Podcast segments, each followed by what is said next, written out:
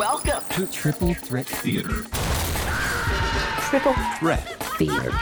Triple Threat Theater. However, I believe there is a more immediate threat.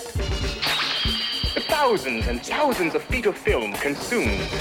Hours and hours of work expended by technicians. And once it's been erased and shredded, it can be done all over again. As all of you know, I've devoted much of my life to convincing the world that travel through film was not only possible, but necessary to survive. Welcome back to yet another episode of the Triple Threat Theater podcast. This is episode number 33, and my name is Ryan Miller. And I'm Joe Daxberger. Dax, I don't think I've heard you say it out loud yet, so would you like to take a stab at this episode's title? Oh, would I ever? Millsy, episode 33, otherwise known as Bus Buds, Frethu Prillard. Frethy Prillard. Frethu Prillard. How obvious is that to decipher, do you think, for the people, the listeners? Would probably like look easier than it sounds. Frethu? I mean, I get. Yeah. Basic idea here being, you know, whenever there's like a Hollywood power couple, there's Hmm. always like, you know, their names get combined. So you have like uh, Tom Cruise, Katie Holmes combined to form TomKat. I mean, what bigger power couple was there in the late 90s, early 2000s than the bromance of Freddie Prinze Jr. and Matthew Lillard? I don't know, Mills. Frethy Prillard. It makes it makes all the sense in the world. Certainly. I came up with this trio Yeah, you did. and um, I think I just uh, the only one of the movies that we're going to talk about that I'd seen before is Wing Commander, and I can't remember for the life of me if I was one of the twelve people who saw that movie in the theater or not. But I know I saw it like back when it came out, Mm-hmm. and uh, I've always known that Matthew Lillard and Freddie Prinze Jr. are in that movie together, and that of course they were also in Scooby Doo together. And so I think at some point I was just like, okay, they they must have been in something else together. Turns out there were a couple of other movies I could have chosen from, but I was uh, going to say there had to have been more. yeah, there's some uh, like baseball movie that they're in also that we're not going to talk about. I want to say it might have been called Summer Catch. of course. But um, the three movies that we're going to be talking about are the aforementioned Wing Commander, the first live action Scooby Doo film, and I think their first collaboration, She's All That. mm-hmm. Had you seen any of these before? Uh, zero. I I Oh. was aware of all three of them beforehand. I probably would have said I didn't. I did not know f- uh, that Matthew was in. She's all that or Wing Commander. Mm-hmm. I don't think I was that well aware of that. I was pretty sure, like, oh yeah. I mean, without seeing She's All That, I knew the the whole background. I knew the synopsis. I knew the that poster. For whatever reason, I knew Wing Commander was just one of many video game movies, and that Freddie Prinze was in it. Mm-hmm. And Scooby Doo, I guess, kind of like without ever seeing, like, I don't think I ever saw anything from Scooby Doo. Like, besides the poster, I don't think I ever saw a trailer or anything. But I knew those two were in it. Yeah, I was fully aware of Scooby Doo. Had not ever seen it before, but um, could have told you uh, three quarters of the cast because I I knew it was Freddie Prinze Jr. I knew it was Matthew Lillard. I knew it was Sarah Michelle Gellar. Never, ever, ever knew who played Velma in the movie Same here. until now, and it's kind of interesting. Yeah, it wasn't um, until I got this movie from the library the other day that I actually looked and I was like, oh, Linda Cardellini. Yeah, and I didn't like recognize her or know who she was. Uh, I actually had to look her up, and then I was like, "Oh, she's Hawkeye's wife." Yeah, she's like so a, Velma is in the Avengers. She's like a that gal actress almost. yeah, But yeah, that's really kind of it. This was a very much a blank slate. Somehow she's all that like went past me because like this came out in 99. I was a junior in high school. Like this was high school kids. It's just one of many that came out around that time that I just never saw. But hmm always in my mind a a chick flick, not something that I ever went out of my way to see. Something that has been like parodied, and I feel like I, I mean I think it's directly parodied in not another teen movie, which I had seen, Mm-hmm. and I feel like the premise being what it is. Uh, the whole idea of like you know the quote unquote ugly girl, and all you have to do is let their hair down and take their glasses off, and then Right. they're, they're beautiful. Mhm. I feel like that is a trope that is very out there, and I couldn't have told you for sure that she's all that is the movie that it kind of came from. Well, I mean, the whole like popular person turning the nerd, ugly loser type into someone popular is not new. It's definitely not attributed to this. I'd I'd give that personally to Can't Buy Me Love from 1980 whatever. Hmm. Um, Haven't seen that, but Oh. um, oh, not for long, friend. start the list. Uh, you got your notepad handy? yeah. Uh, Can't Buy Me Love was a classic in the Daxberger household. I saw that many, many times.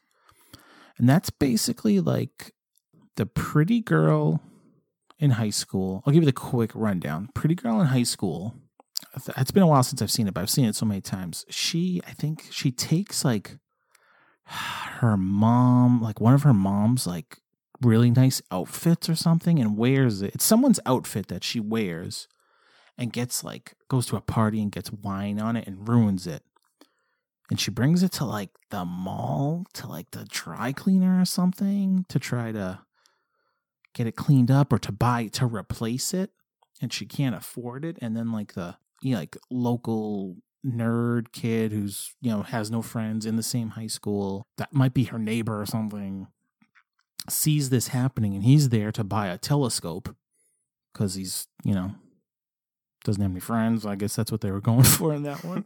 Okay. So he like sees this. I think he goes in and like gives her his telescope money so she can replace the outfit. But like one of his his stipulation is that like she has to make him popular. And then calamity ensues. Hmm. So Well, I mean, it does sound similar. it's similar. And it's not the, the- same thing, but similar. Yeah, the thing in my mind is like taking the unattractive, allegedly, like the person who you can tell is an attractive person just with like a messy hairstyle, hmm and then superficially changing like two things about their look, Right. and all of a sudden we're supposed to believe like Superman taking his or Clark Kent taking his glasses off, like, oh my god, it's a different person. that's the worst part. Which I feel like this movie is uh, kind of infamous for, like that Mhm. that concept, but Yeah. anyway, we'll get into that more in a minute. Mm. Um, so just Freddie Prinze Jr., Matthew Lillard. I mean, these guys were kind of like flash in the pan. That like late '90s to early 2000s era was like their prime time, and I feel like you know between these three movies, if you hadn't seen any of them, like. Did you have much exposure to either of these guys, either together or separately? Um, I don't think together. Certainly, like on the radar, just from like my age at the time, they were popular. But I mean, I know like Freddie Prinze from I Know What You Did Last Summer. Uh, Matthew Lillard from Scream, which kind of came out maybe what was those 95, 96?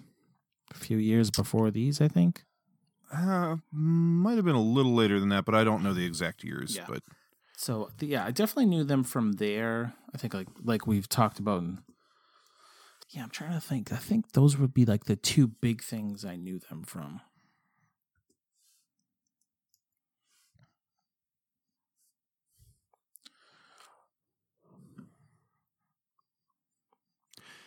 Yeah, I was never really I you know seen I know what you did last summer, and I still know what you did last summer, and I had seen um, Wing Commander as I said, but that's really where my connection to Freddie Prinze Jr. ends because I feel like he did a lot more of the uh, like romantic comedy kind of stuff that, especially back in that time period when I was like in high school, Mm-hmm. I would not have been interested in.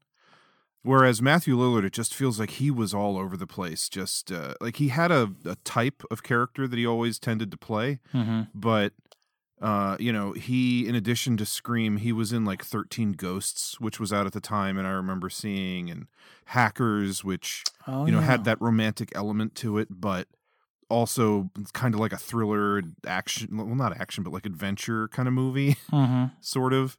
So I feel like I have seen a lot of Matthew Lillard movies, and while he is kind of one note and obnoxious in a lot of that stuff, uh, he's definitely memorable, and I feel Yeah. like I liked him from that time period. But it's one of those things where, like, that kind of character that he was playing, like, you're going to lose that as you lose your youth.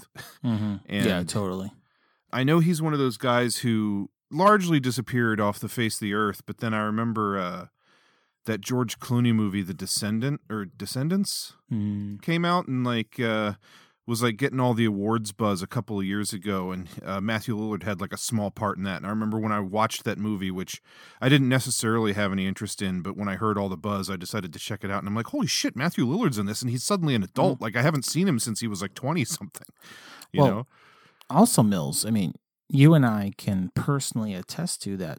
Matthew Lillard is probably just as hot in the streets now as he ever has been. I don't know about that, but I mean, yes, uh, you and I do have the distinction of being able to say that within the last year we were in the same room as him. Yeah. I don't know. I would think any any when I say he's still as hot, I can't see any like convention he would have been at in like 2001 could have had a longer line than the one we saw waiting for him over the course of that horror con weekend. Yeah, I think it's a fact of the matter that he like he's in so many like memorable movies from that time period and now all the people who would have been watching them when they were younger are Mhm. like, you know, 15 years older or whatever, 20 Yeah. years older like us and have nostalgia for him and memories of him. So even though he hasn't like been taking the world by storm in the last two decades or so, you know, like I say, I, I find him to be like a very memorable, recognizable kind of character in all of these movies, just because of the kind of person he was typecast at and very good at playing. What would you say is like Freddie Prinze's biggest role? If you had to guess, like offhand. Probably now that I've read a little bit about it and uh and looked into it a little bit for this show, I'd say probably she's all that. Mm-hmm.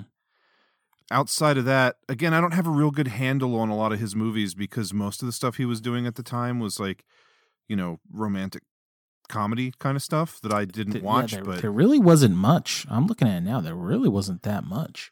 but I'm thinking probably she's all that, followed by I Know What You Did Last Summer, just because as a genre film, even though it's not necessarily looked back upon as like the cream of the crop, I Mhm. think that movie plays second fiddle to Scream. Yeah. but uh I think that as a genre movie, you know, there are the genre fans who hold Oh, that yeah. stuff near and dear. So he's one of the leads of one of those movies from that time Yeah. period.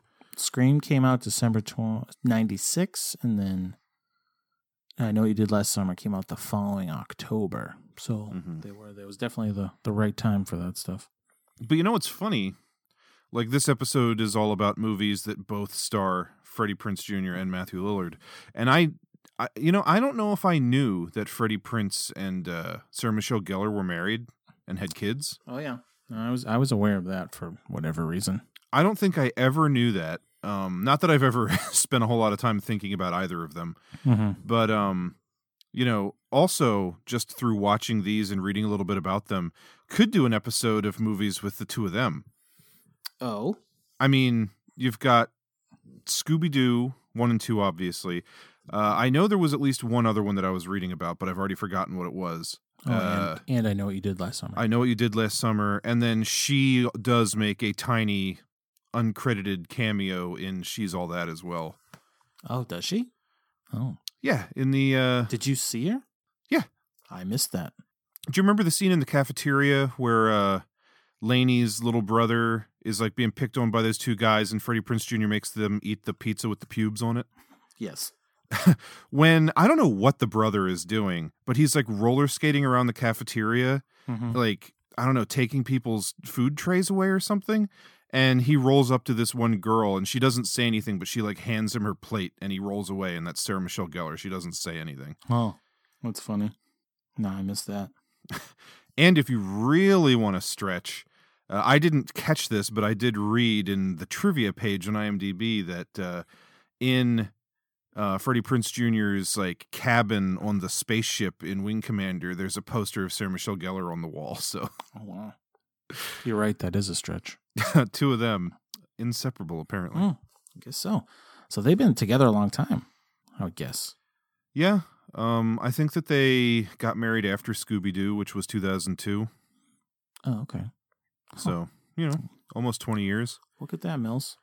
Mm-hmm. People can love find love anywhere. I suppose so. Hmm. I don't know the relationship status of Matthew Lillard, but that's neither here nor there. Well, Anything else general to say about these two, ooh. or shall we dive Yeah, into our first film? Let's take a deep dive. All right. Uh, movie number one from 1999. We have She's All That. Who the hell does she think she is? I have 2,000 girls in this school, and I could bum monkeys with every one of them. Taylor Vaughan is totally replaceable. Could you spare me this whack shit about replaceable because we're talking about Taylor Vaughan here? Sorry, man. He's, he's right. Of course I'm right. I mean, the girl's an institution in this place. Every girl wants to be her, and every guy wants to nail her. Basically, she's you. With tits. No, no, you're wrong. See, the Taylor Vaughan you just described is an illusion, a myth. You strip away all that attitude and makeup. And basically, all you have is a C minus GPA with a wonder bra. I give it up. Take, uh, take her for example. Short, decent rack, kind of uh, Chelsea Clinton thing going on. But given the right look, the right boyfriend, bam! In six weeks, she's the one being crowned prom queen. And you're serious? That's a heart attack. Eh, clearly delusional. But how about a chance to prove me wrong? Okay, hold on, hold on, hold on. Ding, ding, ding, ding, ding, ding. The boy's bugging you. You're taking advantage of a friend in a vulnerable situation. See, that's swell, Preston. I fit the shivus and uterus, and you could be my mom. No, seriously, the guy thinks he could do anything. Let him prove it. What do you say, Zach? A bet? Eh. Unless, of course, you're too heartbroken. Just name the terms. All right, simple. I'll pick the girl. Then you got six weeks to turn her into the prom queen. Okay, okay, we get it, okay? Everybody has a big Jimmy. Now, can we just. You got it. All right. Let's go shop. Something else I didn't know because again I had never seen this movie, but uh, this was the film that made "Kiss Me" by Sixpence None the Richer a massive hit. A, ma- a massive earworm that will never leave your brain. yeah. Uh, another thing where I guess people who know this movie know, but I did not, that that song is like synonymous with this movie. Yeah, it makes sense because they have to play it twice in the movie too, which I hate. That's like a pet peeve of mine. Yeah, it's like the big reveal moment, and then it comes back at the end. Is Yeah. that it? I don't even remember. I just know it. Yeah, it's twice. Or I could think of this. You know, when movies do that, like reuse a song that was like good in one spot and then use it again. Yeah. Not a fan. It's definitely as though they knew, like somehow they were able to like glimpse through the crystal ball and see that that song and movie combination would be significant, so they had to milk it as much as they could. Uh huh. because uh, that song when the movie came out hit number two on the billboard charts and remained in the top 10 for 16 weeks. Wow. and i mean attributing to that is the fact that uh, this movie uh, i know it was number one the week that it came out. I'm not sure how long it stayed there but uh, this movie had a box office take for a romantic comedy in the late 90s of 103.2 million That's pr- that's pretty high. I bet the budget was nothing too. Uh, between seven and ten million, according to what I've read. I can't believe this is not a whole franchise. but that is, I never ever knew how popular this movie actually was. Mm-hmm. But um, gosh, I'll tell you, as I'm watching it, like even the opening credits, and I'm seeing names go by, and I'm just like, man, like not that these people are necessarily like the biggest names in the world, but it's just like a laundry list of fucking recognizable names Oh, in sure. this movie. Like rapper Lil Kim. I was like the only movie I've ever seen her in. And for I some think it was her first movie. I don't know if she's been in any others, but I don't know. That was very random. But yeah, just listen to this list. Like, I had no idea. So you have obviously Freddie Prinze Jr. and Matthew Lillard. Uh, Rachael Leigh Cook is the lead, uh, female lead. And then couldn't have told you Paul Walker was in this before I saw it. Nope.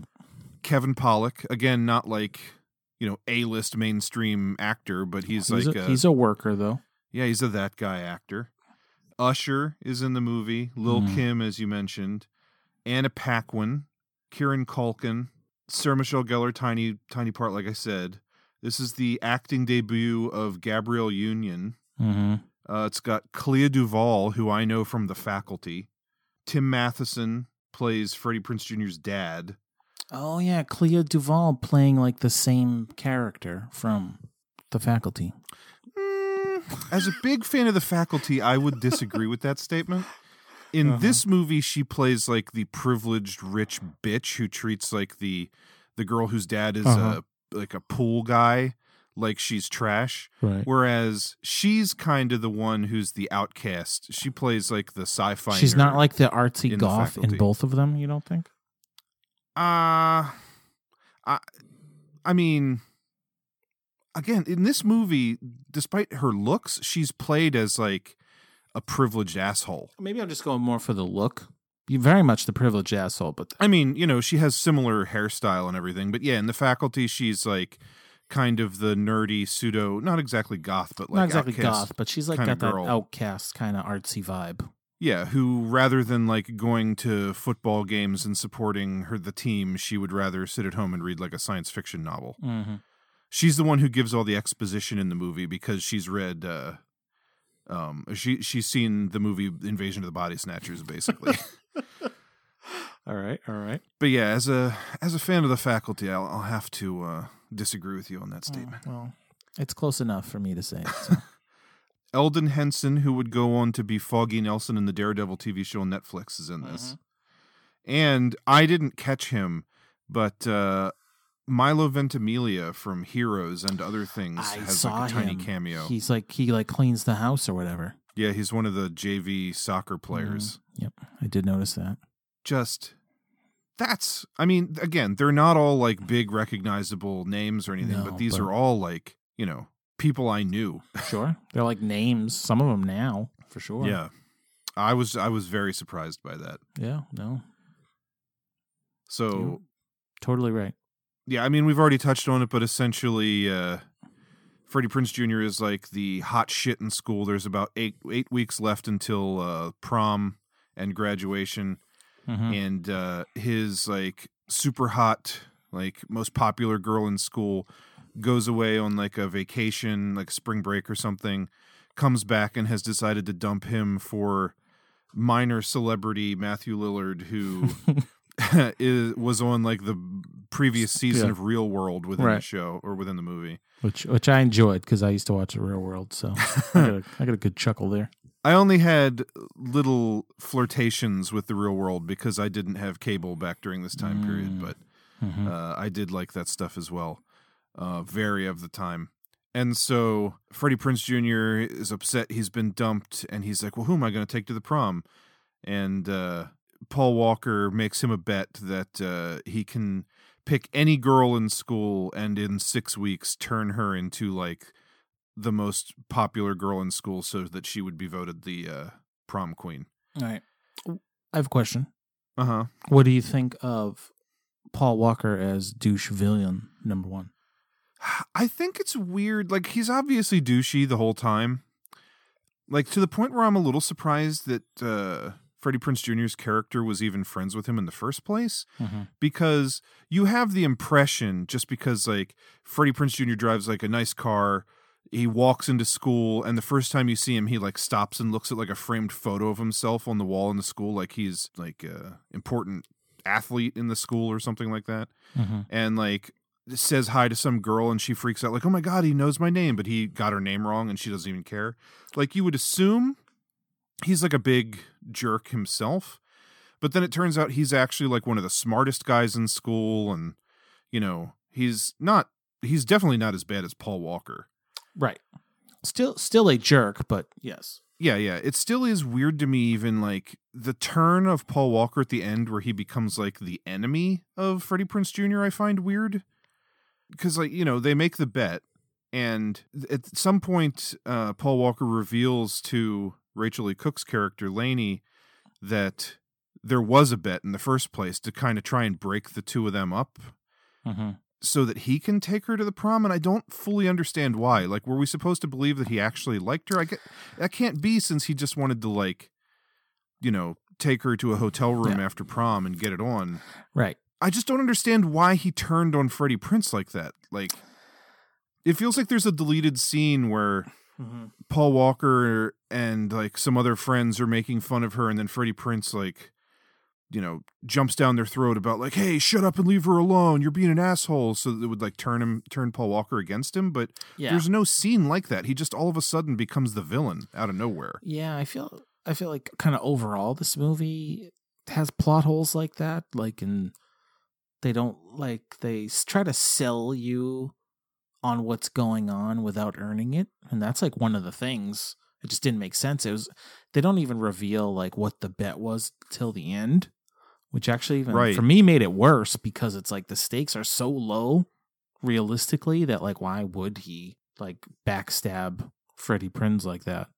Yeah, And they didn't, yeah, it gave you no indication if he actually felt that way or he's just trying to hook up or he actually has feelings or it's just, yeah, for me, they did not sell it or earn it enough to make even sense to do it. Yeah. Throughout the movie, I was thinking to myself like, well, they never did say like winner gets my car or something like that. Yeah. Uh, so I was thinking like this is just like a um, quote unquote gentleman's bet, just like to see if they can do it because Freddie Mhm. Prinze claims that he can. But yeah, then all of a sudden there's like the backstabbing and everything, and you don't find out literally until like the last scene of the movie what the bet was for.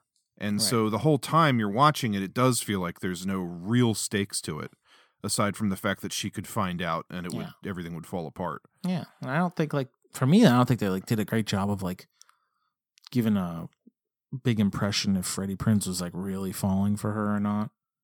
Mm-hmm. You know? I, just I think kinda- that they did a good enough job with it. I don't know. Yeah. I mean, kinda- it's not. It's like you know, I didn't have trouble believing it necessarily, but it's passable, but it wasn't like, I mean, it's also a very shallow, surface level movie. Right. So So yeah, it was just like pa- that was passable, but when you compound it with all the other stuff that's going on, it just felt like by the numbers, like just generic ugly duckling yeah, movie, big time.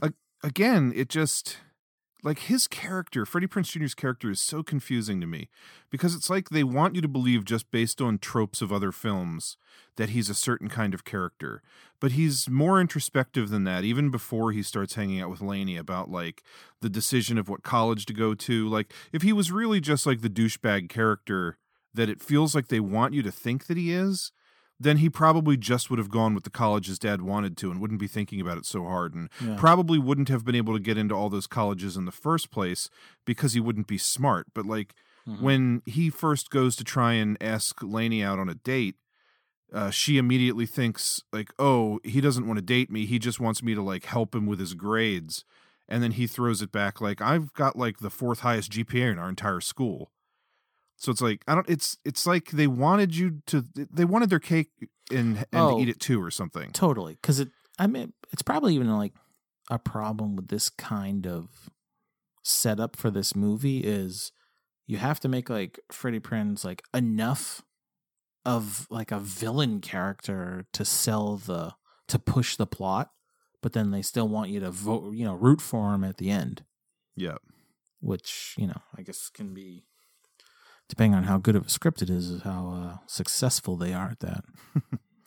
Well, speaking of the script, uh, the movie is credited to a writer named R. Lee Fleming Jr., who Which sounds like this was written in 1957 with a name like that. R. Lee Fleming.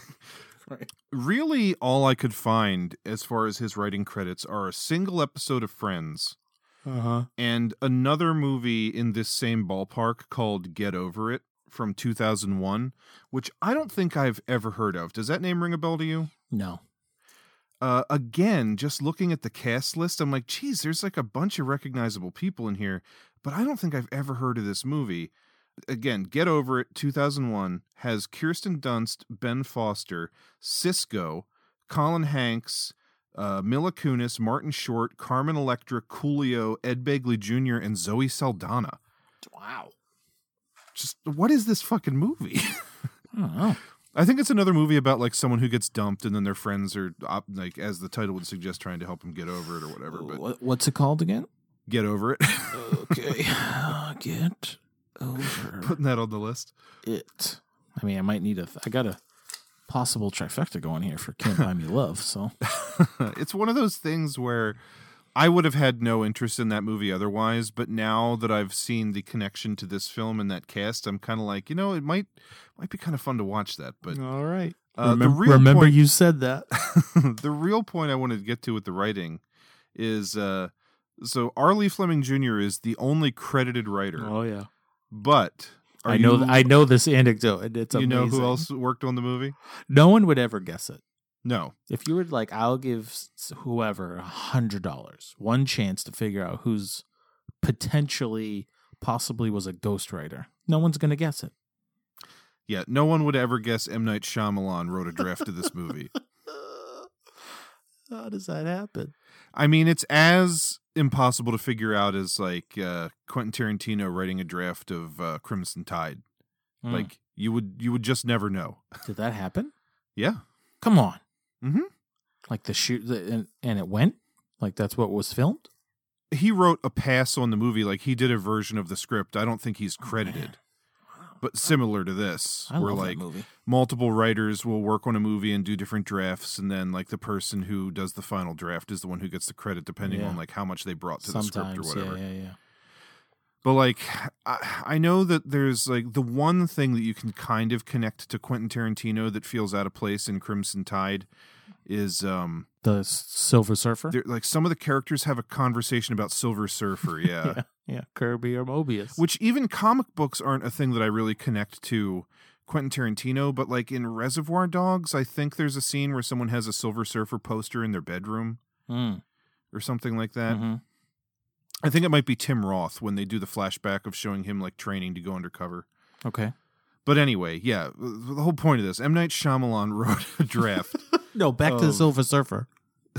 of She's All That while he was working on Stuart Little and working on his spec script for The Sixth Sense. That's amazing. Because he actually did start out more in the comedy realm. Uh, I don't know the name of it off the top of my head, but like years before The Sixth Sense, he did direct and I think write a comedy that like nobody's ever seen. Oh shit.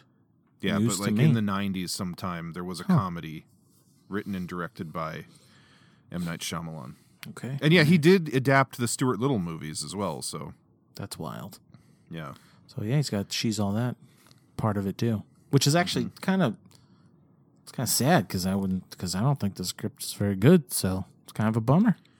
well, he didn't get credited. So So well, who knows?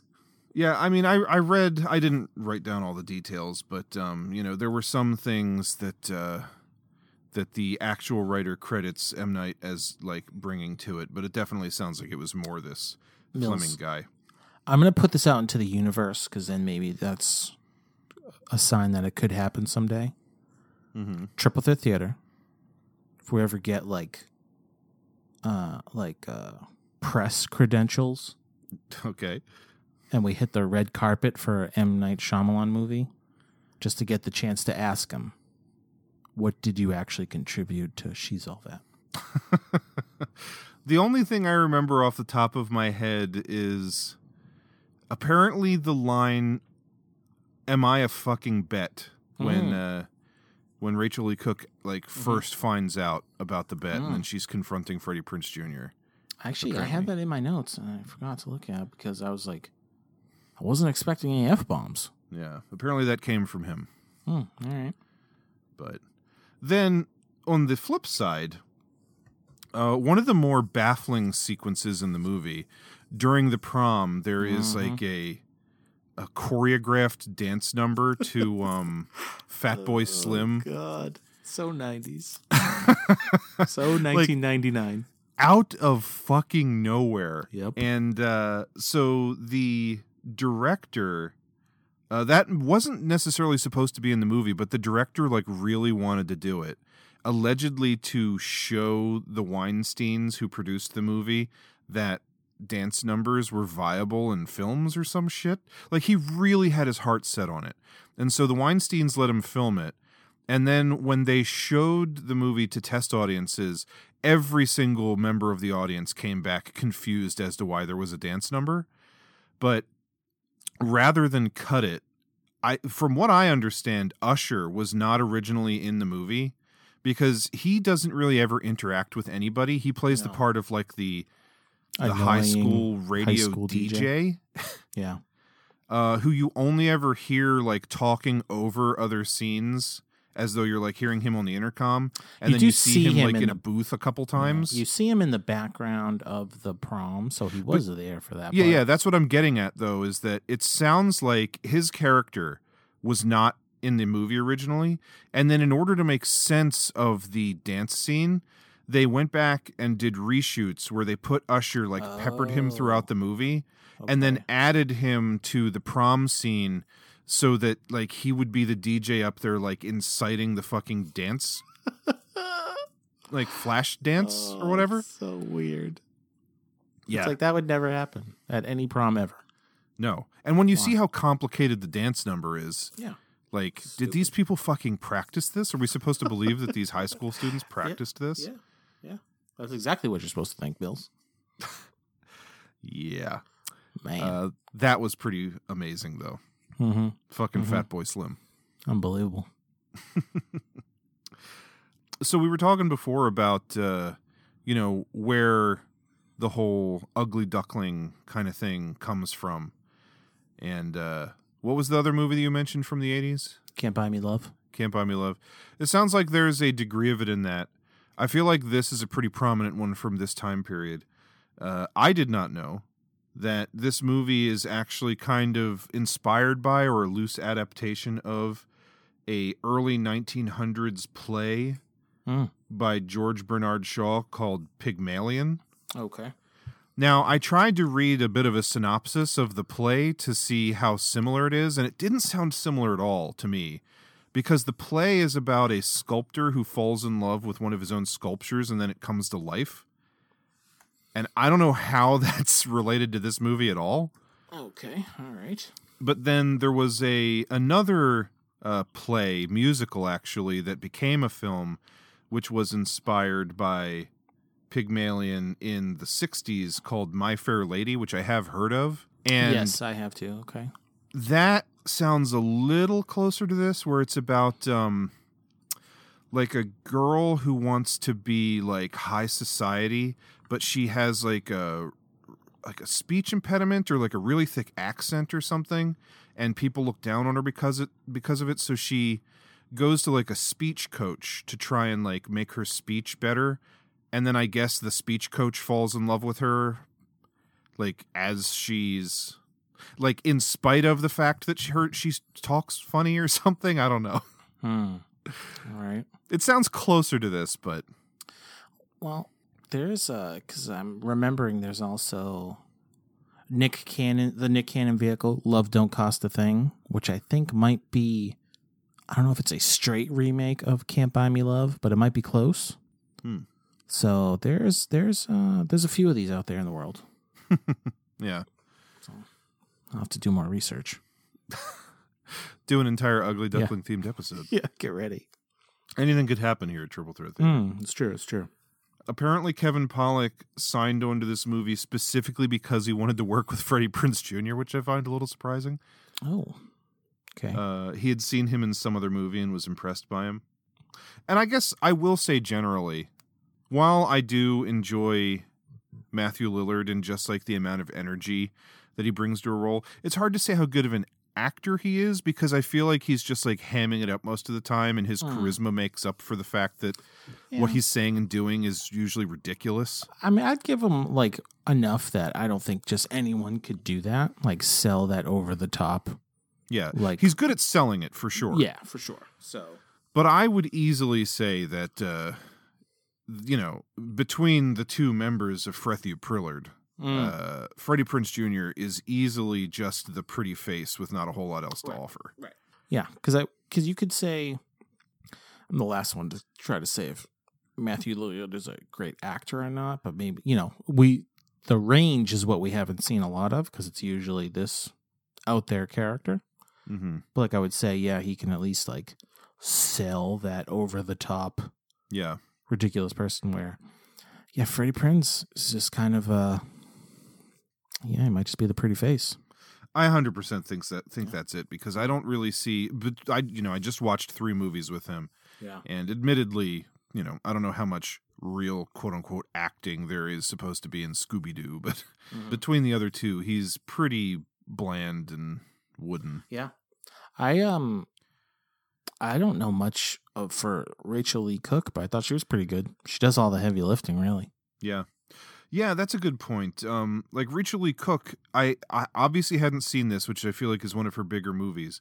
I looked at her credits, and she's been in like 40 something movies, and I counted, I think I've seen, including this, now four of them. Huh.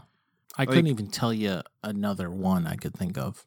The only one I would have been able to tell you off the top of my head is a movie called 1114, which it's been a number of years since I've seen it. It's not like a huge movie or anything, but um, it's kind of one of these like a bunch of strangers' lives are connected through the crazy shit that happens over the course of one night kind of movies. Okay. The only other things that I recognized as something I've seen is Tom and Huck, the uh, the movie with um, Jonathan Taylor Thomas from like the early 90s which Mhm. I haven't seen since I was a kid. Like I haven't seen that movie in like 30 years. Yeah, I've never seen that one. And the the only other thing that I can say that I've seen is uh she does the voice of um what's her name? Uh I've never played through the whole game. The the female character in Final Fantasy 7 with like Tifa. the white top. Tifa. Yeah. Yeah. She does the voice of Tifa in like a bunch of animated stuff, and uh, I, I've seen Final Fantasy Advent Children. Hmm. Uh, that those that is all that I've ever seen her in. Like I'm looking through her list and I recognize some names, but it's just like Oh. I've somehow seen nothing she's Yeah. I've never seen Josie and the Pussycats, but I know that. Yeah, was me a thing. So, yeah, she's um kind of a. I I'm not gonna say an. uh, Tech, I, I don't know how else would say like an unknown for me because this might be the only thing I've ever seen her in. hmm But that's just pretty good. Yeah, Yeah. she's good. She carries uh Freddie Prinze, that's for sure. yeah, definitely. Between the that emotional relationship the two of them have, she is the stronger of the two for sure. Yeah. And then you know Um, she gets she gets the last shot of the movie where it ends very abruptly. Yeah, with the volleyball. yeah. When you find out what the the uh ridiculous bet was actually for. Yeah. Good stuff. Yeah. Yeah. Uh, the one other person that I recognized in this, I've never known his name uh, until now, but uh, did you recognize the Shermanator from American Pie? Oh, I did, I did. Yeah, what Yeah, is his of- name? Uh, his name in real life is Chris Owen. Oof. uh, yeah, he's totally Shermanator still to everyone. Oh, a hundred percent. Yeah. But uh, yeah, notice him in there too. You got to have him in a movie like this from the uh, Mhm. the late '90s, early 2000s. Yeah, I'll say where American Pie excels and this falls very, very short is the music. Because Yeah, because this does not there's no like if, besides that kiss me song which i wouldn't even say i like and they use it twice in the movie but there's no like i didn't feel like there's any like discernible big song for me like fatboy slim everyone knows that one but like, when you think Yeah. of how like jam packed some of these types of movies from the time especially american pie is it was like i don't know it's a big letdown for me i was expecting a lot more from it in that regard Mm-hmm. But yeah, I glanced at a track list of the songs from this movie, and I think there was like a Black Eyed Peas song in there. Mhm. Uh, I, I nothing else really jumped out at me. yeah But pretty bad so uh, back to how popular this movie was for a minute. mm-hmm. I thought this was pretty good. I have a list here of uh, awards won by and for this movie, oh and there's quite a few of them. come on Yeah. So I'd never heard of this before, but there was apparently an award show called the Young Star Awards. no i don't believe that for a second Best performance by a young actress in a comedy film, Rachael Leigh Cook. Teen Choice Awards. Freddie Prinze Jr. won Best Actor, and Freddie Prinze Jr. and Rachael Leigh Cook won Best quote unquote love scene. Now, there's no unless I'm forgetting something, No, there is they- no like consummation of their love aside from No. like a kiss. They finally I'm- just kiss by the pool at the end. That's it. I'm guessing that's what they're referring to is like the kiss by the pool. I guess. From the Young Hollywood Awards, best song "Kiss Me" by These are, these are made up things, Mills. Where did you find these? Uh, Wikipedia, and I mean anybody can edit Wikipedia, but I'm just gonna Take- start. I'm just gonna start making up award shows and peppering them into Wikipedia entries. and you'll hear about them on this show. Like, oh, the Ryan Miller Award for Best Guy in a Suit goes to. Uh, also from the Young Hollywood Awards, Best Bad Girl, Jodi Lyn O'Keefe, who plays uh, Mhm. the horrible ex-girlfriend of Freddie Prinze Jr., Taylor Vaughan. Mm-hmm. That's such a like a mean girl name too, Taylor Vaughan. Yeah, for sure. Kids' Choice Awards, favorite couple, Freddie Prinze Jr. and Rachael Leigh Cook. Wow. And Blockbuster Entertainment Awards, Oh, favorite boy. actress newcomer category, Rachael Leigh Cook. Is this blockbuster like the movies, movie store? I think so. Oh boy. They would have been big enough at the time to have their own award show. Sure, sure. Okay, all right. So yeah, hot in the streets. Yeah. A couple of other quick little tidbits. Uh, Laney's mom, who has died before the plot of the film begins, Mm-hmm. uh, you only ever see a photo of her. And it's not even like they do a close up of the photo. You just kind of see it in the frame when she's painting a picture of her down in her like little studio. Do you know who is in the photo as her mother? No. Uh, only John McClane's wife, Bonnie Bedelia. Oh, She's Really? apparently Holly Gennaro. Yes, yes. She's Huh. apparently uh Kieran Culkin is it Kieran Culkin? Yeah, Kieran Culkin's like aunt or something like that. Like she's related to him and that's why she had her photo in the movie. Oh no way. And uh, of all things, this is the last movie ever reviewed by Gene Siskel before his death in February 1999. Wow, And he gave it a positive review. that's interesting. yeah. And the director of this movie, Robert Ice Iscove, is Cove. Mm-hmm. I looked him up to see what else he'd done. And you would think, since this movie was a big success, he'd have a little more to his name. Mm-hmm. But uh, the only other theatrically released movie that I saw on his list was From Justin to Kelly, which might have killed his career in one fell swoop. Oh, boy. Yeah, it was over. but he did also direct Firestarter Rekindled for television. Wow. Hollywood, Millsy. There's nothing like it. I know, man. It's you crazy. think of like some of these people's careers and like hopes and dreams. It's just kind of it's pretty wild. That's admittedly one of my favorite things about this show. Like, I never would have spent time reading the Wikipedia page for She's All uh, That. But Totally. you learn so much weird shit on the internet. I mean, this is absolutely another one where it's like, this is like, this was huge in pop culture at the time. It's always been there. Like, it's like, oh, that's a movie. I know. I, could, I probably already know what it is. You know, I know so much about it without seeing it. I still never would have watched this without this show. Mm-hmm. You know, just one of those ones.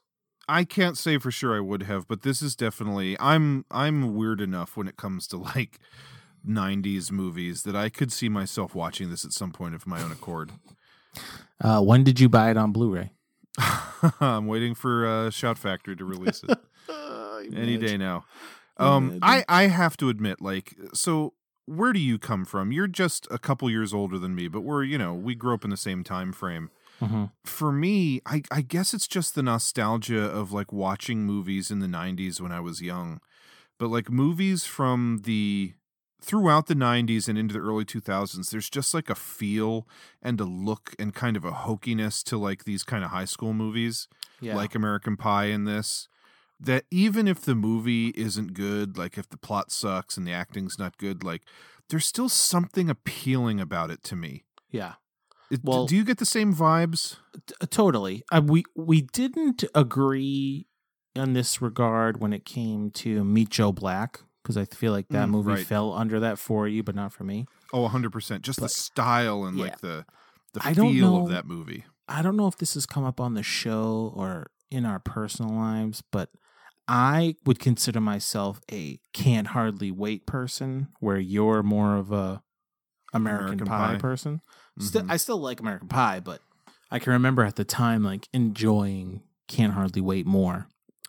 I haven't seen Can't Hardly Wait since it was new, so I can't attest to uh, my but it's feelings it's on that, that. one, it's that one for me is like fun because it like that's goes like there's people in that movie that I'm pretty sure I went to high school with. you know those archetypes for sure. So Mhm. that one like uh I don't know if you could say hit closer to home, but that was definitely like the one for me, especially that time. And yeah, not great movies, but I could still watch both of those and enjoy them for sure. So there's a there's a certainly like a feeling and just like an overall kind of vibe, I guess, that applies for sure. So I agree completely. I'm glad that I'm not alone in that regard. Yeah, but but it's it's it for me it hits me more with uh can't hardly wait. Which Sure. people would probably still say like you know, if you were gonna uh if you were gonna like ask the general public, most people would say American Pie is the one for them, but Yeah, but not even like which ones you like. Just like a movie like this, like She's All That. Like, have never seen it before. Sit down to watch it, and you know whatever else the movie has to offer or not. Mhm. It's just like there's like a comfortable, recognizable space that it occupies yeah. in the history of cinema that I recognize and helps me, you know, sit through it and enjoy it Mm-hmm. a little more. Which those then those movies for us are what like our parents or prior generations would be like uh Animal House and stuff like Animal that. House and like Meatballs or what did we watch? You know, uh, Ski School. Caddyshack and You know, yeah. You know, No, for sure. So- And like that kind of stuff, especially like older movies like 70s, early 80s comedies and stuff like that is something that it's taken me time to like grow an appreciation for. hmm And I think that that's because, you know, I wasn't from that era, so it feels a little alien to me. But um, you know, I'm working to better myself. Yeah. I hear you. I got you. Mhm. Uh all right, anything else to say about She's All That? um, we covered a lot of ground here, so no, I don't think so. Uh the show always will surprise me in that regard. always. How can we spend that long Yeah. talking about She's All That? I don't know. We might as well just wrote a term paper about it. All right, well, can we do the same for also 1999's Wing Commander? Rosie? No. Rosie? Hey, give me a medic. Give me a medic. Give me. Hey, someone give me a rescue crew. Give me a rescue crew. Give me a rescue. Give me a medic. Give Get the rescue crew. No. She's outside the airlock. You go through that field of history. All right. Give me a shoot. Somebody give me a shoot.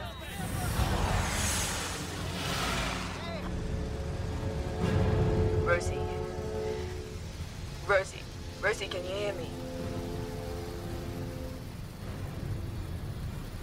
Baker 1, we need to get out of here. Rosie. Running on fumes here, boss. Needed to con. Push that wreckage off the deck. What is that? What is it? No, no, no. No, no, no. Okay, look. Look, right? I know. I can see your eyes. Stop it, please. I'm gonna go get her, all right? I'm gonna go get her. You are not. No, you are not going out there. Me. Get away from me, you son of a bitch. Hey, you are not going out there.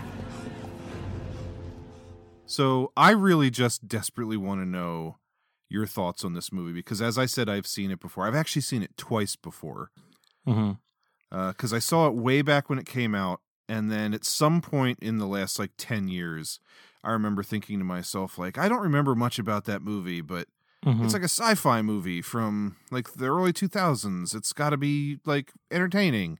Right. And revisited it and promptly forgot everything about it all over again. So this was once again almost like a first time watch. Okay, I got you. So, Um, I knew it was a video game. That's really about it. uh-huh. Um, I would say this this movie is as boring as it is ugly. yes, I would agree with that sentiment wholeheartedly. Yeah, it's just I'll, uh, right off the top, I'll say I actually liked Matthew Lillard in this. Mm-hmm. He's hard Um, not to like. He's just got like charisma, and he's Yeah. even like this movie is dull, as you say, Mhm. and he's like a little ray of sunshine because he Yeah. livens up every scene he's in. He does. I mean, and he's not like his super over the top. Like, I mean, he's probably like he could now after this episode be the MVP of Triple Threat because he's now been in like four movies at Yeah. least. I think Um, him, him and Al Pacino might be duking it out for most films reviewed on this show right now. Oh, who the thunk, Mills? Who the thunk? but yeah, he certainly like livens things up, and he's not in it enough. But I liked, actually liked his performance. I was sitting there being like, oh, you know, this was the last one I watched of the three, and that by the end, I was just like, oh, I was like, you know, I was like, kind of like enjoying his time because it wasn't the cranked up to ten, over the top, you know, on caffeine character like all the other ones. I mean, so there's there's hints of that, but Mm-hmm. you know, like you know why he got cast in this one, but it's not nearly as crazy as the other ones. Yeah, there's Um, no scene where he does like the worm in the middle of a giant Right, party in someone's Hollywood Hills Right. home while their Right. parents are away in Vegas. Exactly. Um, but yeah, the rest of it is just it's even like hard to follow. It's it's kind of convoluted. It's just ugly. The sci-fi you do get is pretty subpar. It's basically um what's it, Millsy? Couple six, seven hundred years in, in the future. Yeah, it's like 2649 or something like that. intergalactic federation is trying to stop some aliens from getting to Earth and doing bad things. Right. Yeah, I, the best I can describe it because I wasn't fully on board with the plot either Mhm. is that there's an evil race of cat-like humanoids called the Kilrathi and they want to get to Earth. And I don't know why they can't just go there. I guess because of the military presence around the Earth. So they steal something called a navcom, which I'm assuming is just short for navigational computer. Yeah. Some supercomputer thing. Yeah, they steal this like navigational device and uh, like space travel within this world this uh you know franchise revolves around like jumping through wormholes. So it's not like in Star Wars where you can just go light speed from anywhere. You have to go to a certain point and then travel through a wormhole. So i guess it's all about them trying to find a wormhole that will get them straight to earth so they can do a surprise attack. And uh, then like the the one ship that's within range trying to get back to Earth to warn everybody that they're coming is Right. I, I think that's basically the premise. Mm-hmm. Yeah, I mean that works. It's it's enough for this review. yeah, everything is just. I mean, you don't even know that these are like cat aliens until the pretty close to the end. Because Yeah, I think you can tell that the budget for them was not there because you only see them in like you know three quarter of a second long shots at the end of the movie. and every shot is like a bust. This this movie's full of just like mid range bust shots of everything. You know, Mm-hmm. because I noticed there was like one shootout for Freddie Prinze and these cat guys, and every shot was like Freddie Prinze from the chest up, while possibly the same rubber cat alien was like just falling over. You know, Yeah. It makes it feel like they didn't have the budget to build the bottom half of the alien costumes. So they just shot them from the waist up. without a doubt. Where it's just like, dude, just put put people in makeup if that's the best you can do. Like, put some people in some funky looking green it- makeup. I'll take that over like terrible cat costumes that only the eyebrows move. Well, it's funny, like that they couldn't just do that and like Star Trek it and like paint people Yeah. purple and have them be the bad guys because you know this movie was based on a series of video games and the video games all feature cat-like humanoid enemies and so they wanted to stay you know true to that but then from what i was reading they completely changed the look of the aliens from the games to the movie partially because uh, there was something wrong with the design like it was hard too hard to make them furry or some shit I, I don't remember but it's like they had to keep it cat people but then the cat people don't even look like the cat people that the fans would recognize from the game so what was the fucking point of forcing them to be cat people anyway, especially when No point. obviously it didn't work out that well for them. Yeah. It's just like it's terrible. But it's funny that you know you don't even see them until the end because it's just like this ever-present force. It's it's more the, this movie, as the title would suggest, is more about like space combat rather mm-hmm. than like Yeah. ground troops or whatever. So that one scene at the end where it is like, oh, I've got like a crazy machine gun and I'm running through the hallways of this like alien spacecraft feels really out of place. Yeah, because even then, the the entire movie, there's no. It's only takes place in spaceships. There's no no no bit of it is on land. Yeah, at least 50% of this film takes place in the hangar bay of a space Right. shuttle. Right. Which is just like drab and gray and maroon and all the cat alien stuff is like foggy and it's just like Yeah. overly the whole dark movie and ugly. is dark and muddy looking.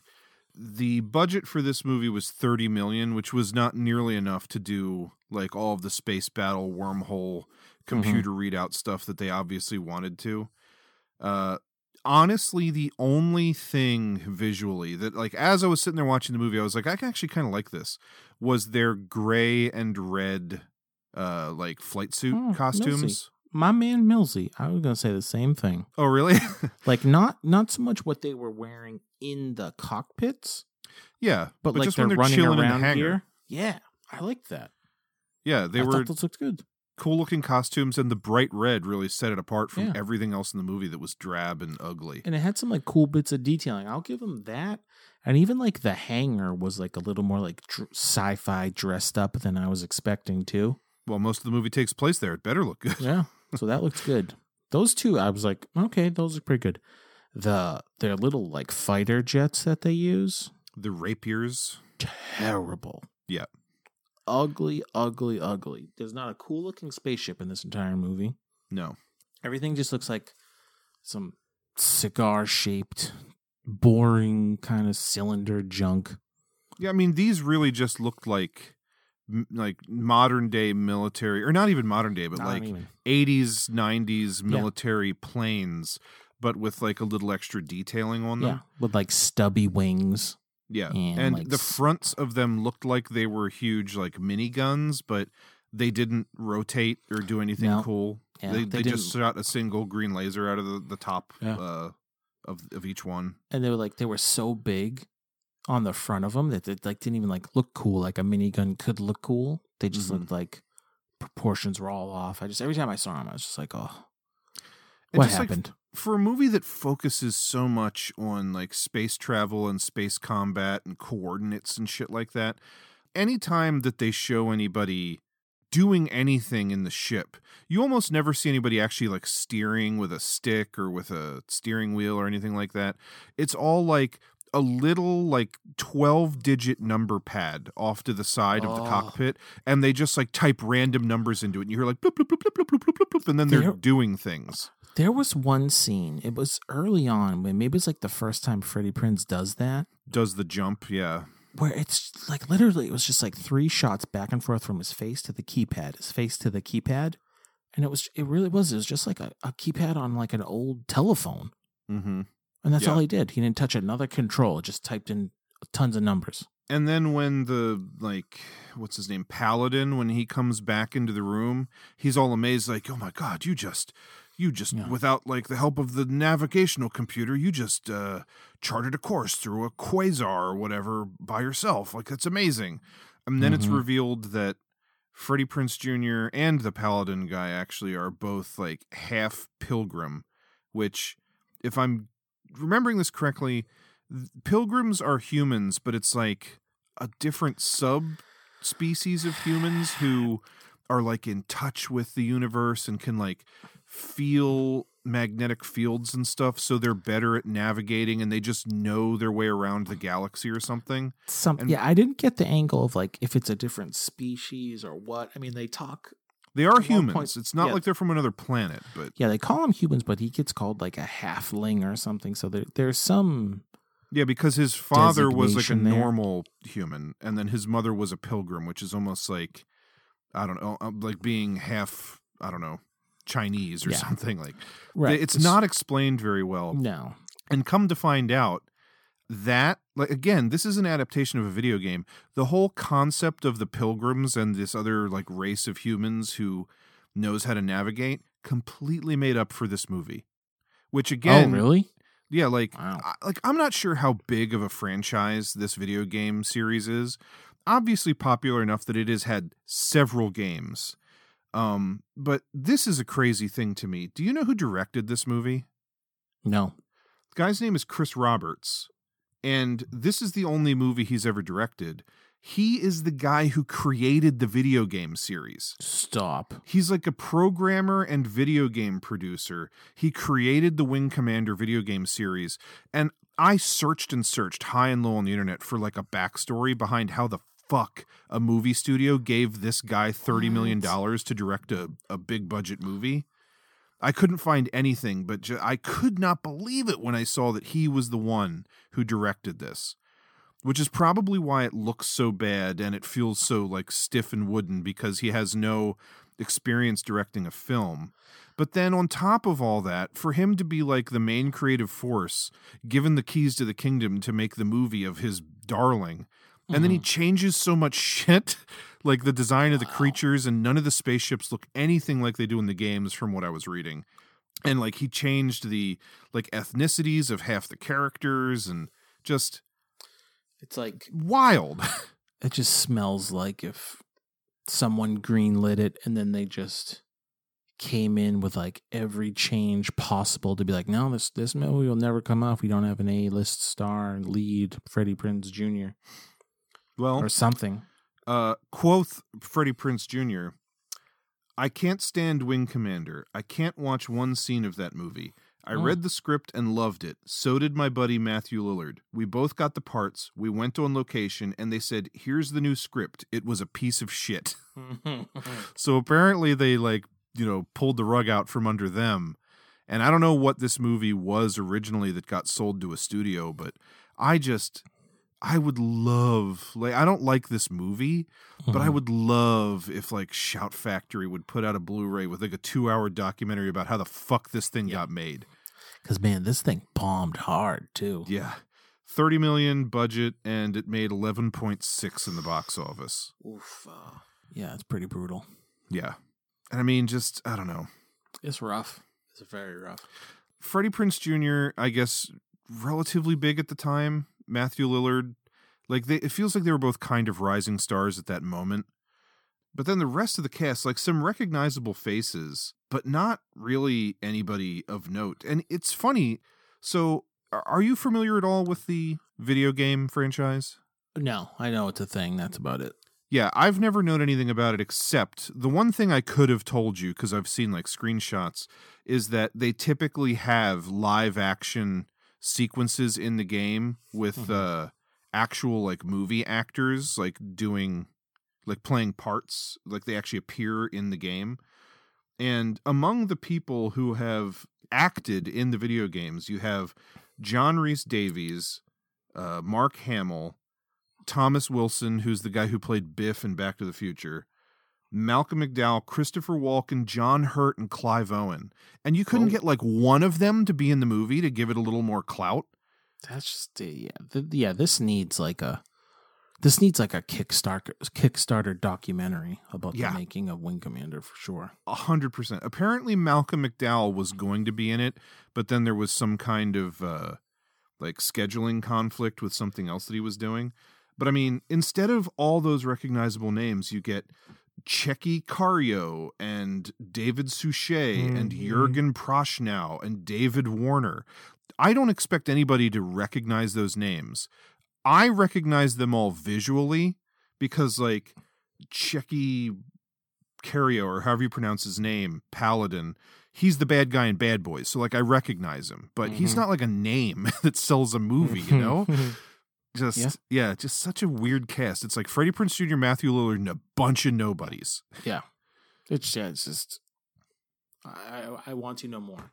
Yeah, I want to I want to spend the runtime of this movie watching the entire backstory of how it was made and how it burned to pieces. yeah. I just cannot imagine how a studio let the guy that created the game direct this movie to the tune of thirty million dollars. Like if he came in with like his own backing and was like, "Hey, would you guys toss in like 10 mil on top of my 20 to get this movie made or something?" Like that I could buy.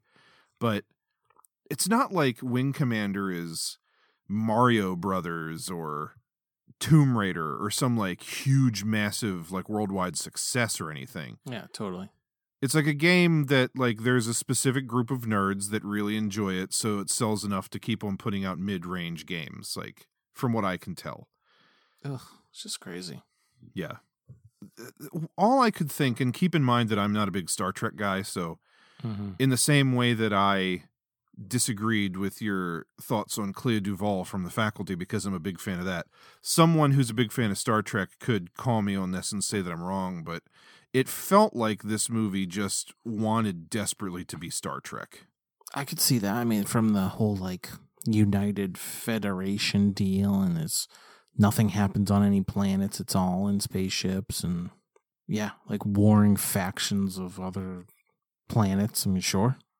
Yeah, it just it felt like Star Trek if instead of any space battles just being the Enterprise versus other ships, the Enterprise had like a bunch of little fighter planes on it that they would Yeah. send out. Like it just feels like I don't it's not exactly political, but it Mm, just I know what you mean, but it's like bureaucratic. yeah, exactly. It's like, oh, is this person a spy? How can I trust you?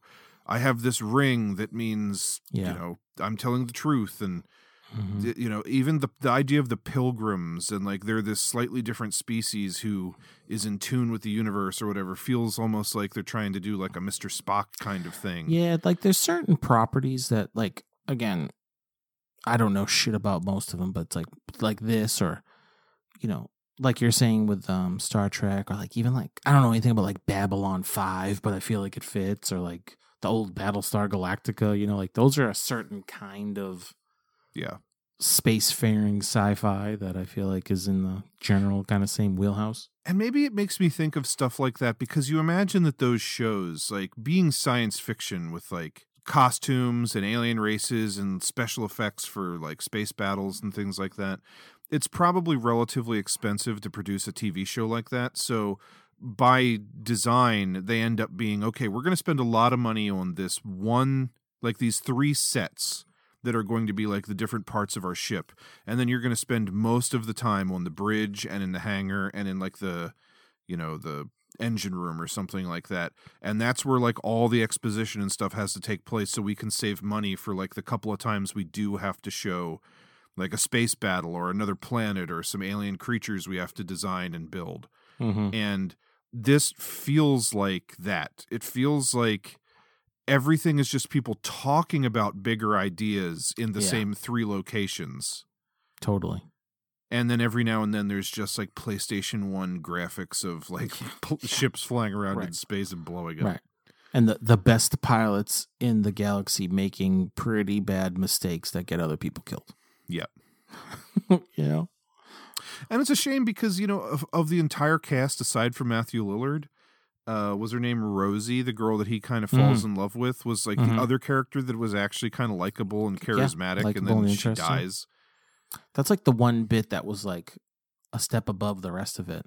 And then they just bulldoze her carcass off of the spaceship. Yeah.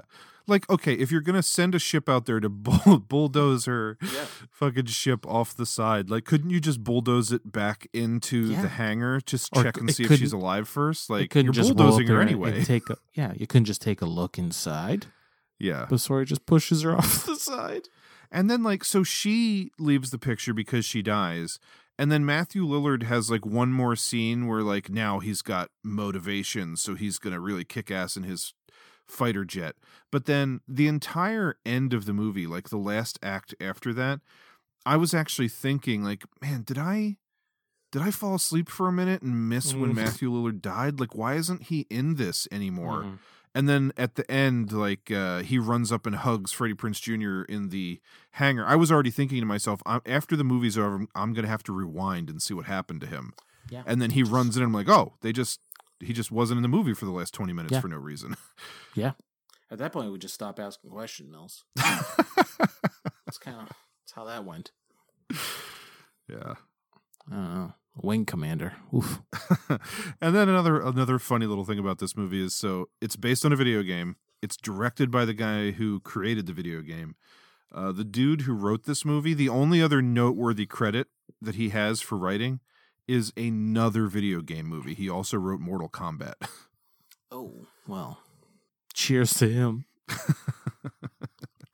Uh, Kevin Droney is his name. Wow. All right. All right. So it's like a small circle that just keeps making all these things, perhaps. And uh, the one other little tidbit I have about this one is that Mark Hamill actually does have an uncredited cameo as the voice of the computer that uh, Freddie Prinze talks to called Merlin, like Oh, in his I- cockpit. I never would have guessed that. They did like a computer effect on his voice, so you would never know it was him anyway. Wow. All right. Wing Good as- Commander. That's as good a place to leave off as any. All right. Let's dive into our third and final film uh, from 2002 Scooby Doo. Scooby Doo. Thank you so much for saving the factory. Cam, any comments for us? This is a victory for any celebrity who wants to make a quality, ecologically friendly action figure. Fred, what's the secret of your success? Teamwork. I do a tremendous amount of teamwork, and I always have a plan. Yeah, my plan. I knew from the beginning there was never a phantom. The Luna Ghost is, in fact. Oh, man, Smithers! The creepy janitor? Smithers wanted revenge after you refused to go out with him. How could you, Pamela? I am a lover boy of George Clooney in proportions. Fred, how is the ghost able to fly? I could answer that. Watch. These balloons fill with a highly potent helium synthesis, giving the Luna Ghost his weightless appearance. I would have gotten away with you if it weren't for you meddling kids and your dumb dog. I'll get you for this. So, the outstanding thing I could have told you about this before, since I'd never seen it, is that James Gunn wrote the movie. He like wrote the script. That I did know. Now, it never felt uh, like completely offbeat to me that he would write a Scooby Doo movie or two because he did write the sequel as well. Mhm. Because he's kind of like a unusual filmmaker with probably strange interests and I could see him getting off on like, "Oh yeah, I'm going to write like you know, the the Scooby Doo gang goes in and they fight like ghosts on a haunted amusement park island or whatever. Like, Mhm. it seems in his wheelhouse. I concur. But then the more I read about the movie, the more it kind of began to make sense that he was a part of this film. Do you know the history of this movie and how it got made? Uh, not exactly. No, I from the little bit I do know, which I think I've said before on Triple that I kind of like.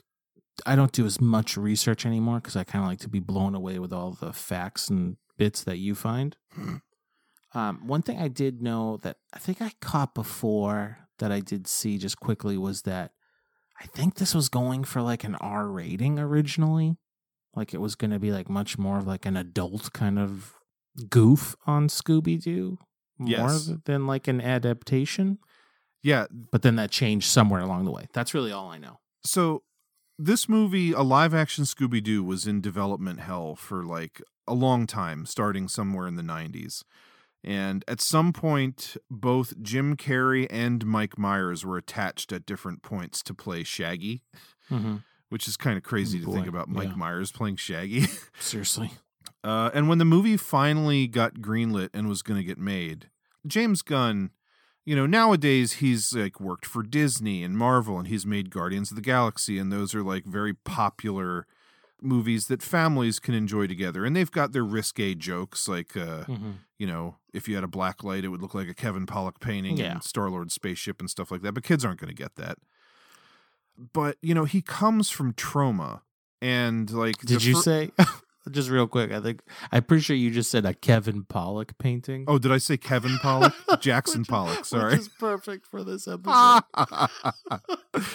I don't know if Kevin Pollak is a painter. I know he has a Oh, podcast. That's good. That's good. Uh, that's funny.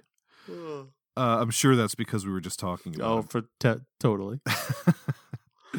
but um, you know, he uh, James Gunn comes from Troma, and the first movie he wrote was Tromeo and Juliet, which I have not personally watched, but I know that there is like a giant penis monster with a face on it in that movie, and um, it kind of makes sense that he would have been before he became a name at all. Like this was before he even made Slither.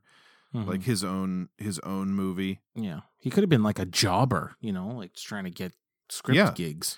but it kind of makes sense if he's he comes from Troma which is like kind of darker twisted movies with like r ratings and lots of weird stuff in them that if the studio was planning to try and make like an r-rated almost winking and nodding parody of scooby-doo Mm-hmm. it kind of makes sense that he would have been involved Yeah, with it I, I think so for sure. and so, according to Sarah Michelle Gellar, uh, she really wanted to do the movie. Freddie Prinze Jr. wasn't interested, but I guess they might have been in a relationship already at this point, and she convinced him to be a part of the movie. So the four key actors signed on, and then after like they signed on knowing that like I what what I read is she said that she thought it was going to be a PG thirteen movie with like an edge to it. Mhm. And then apparently after they hired everybody and like the movie was about to film, it sounds like the studio lost their nerve and decided, no, we're going to make this a straight up family film. So technically it is, you know, James Gunn's script that he wrote, but they like, you know, neutered it a little bit.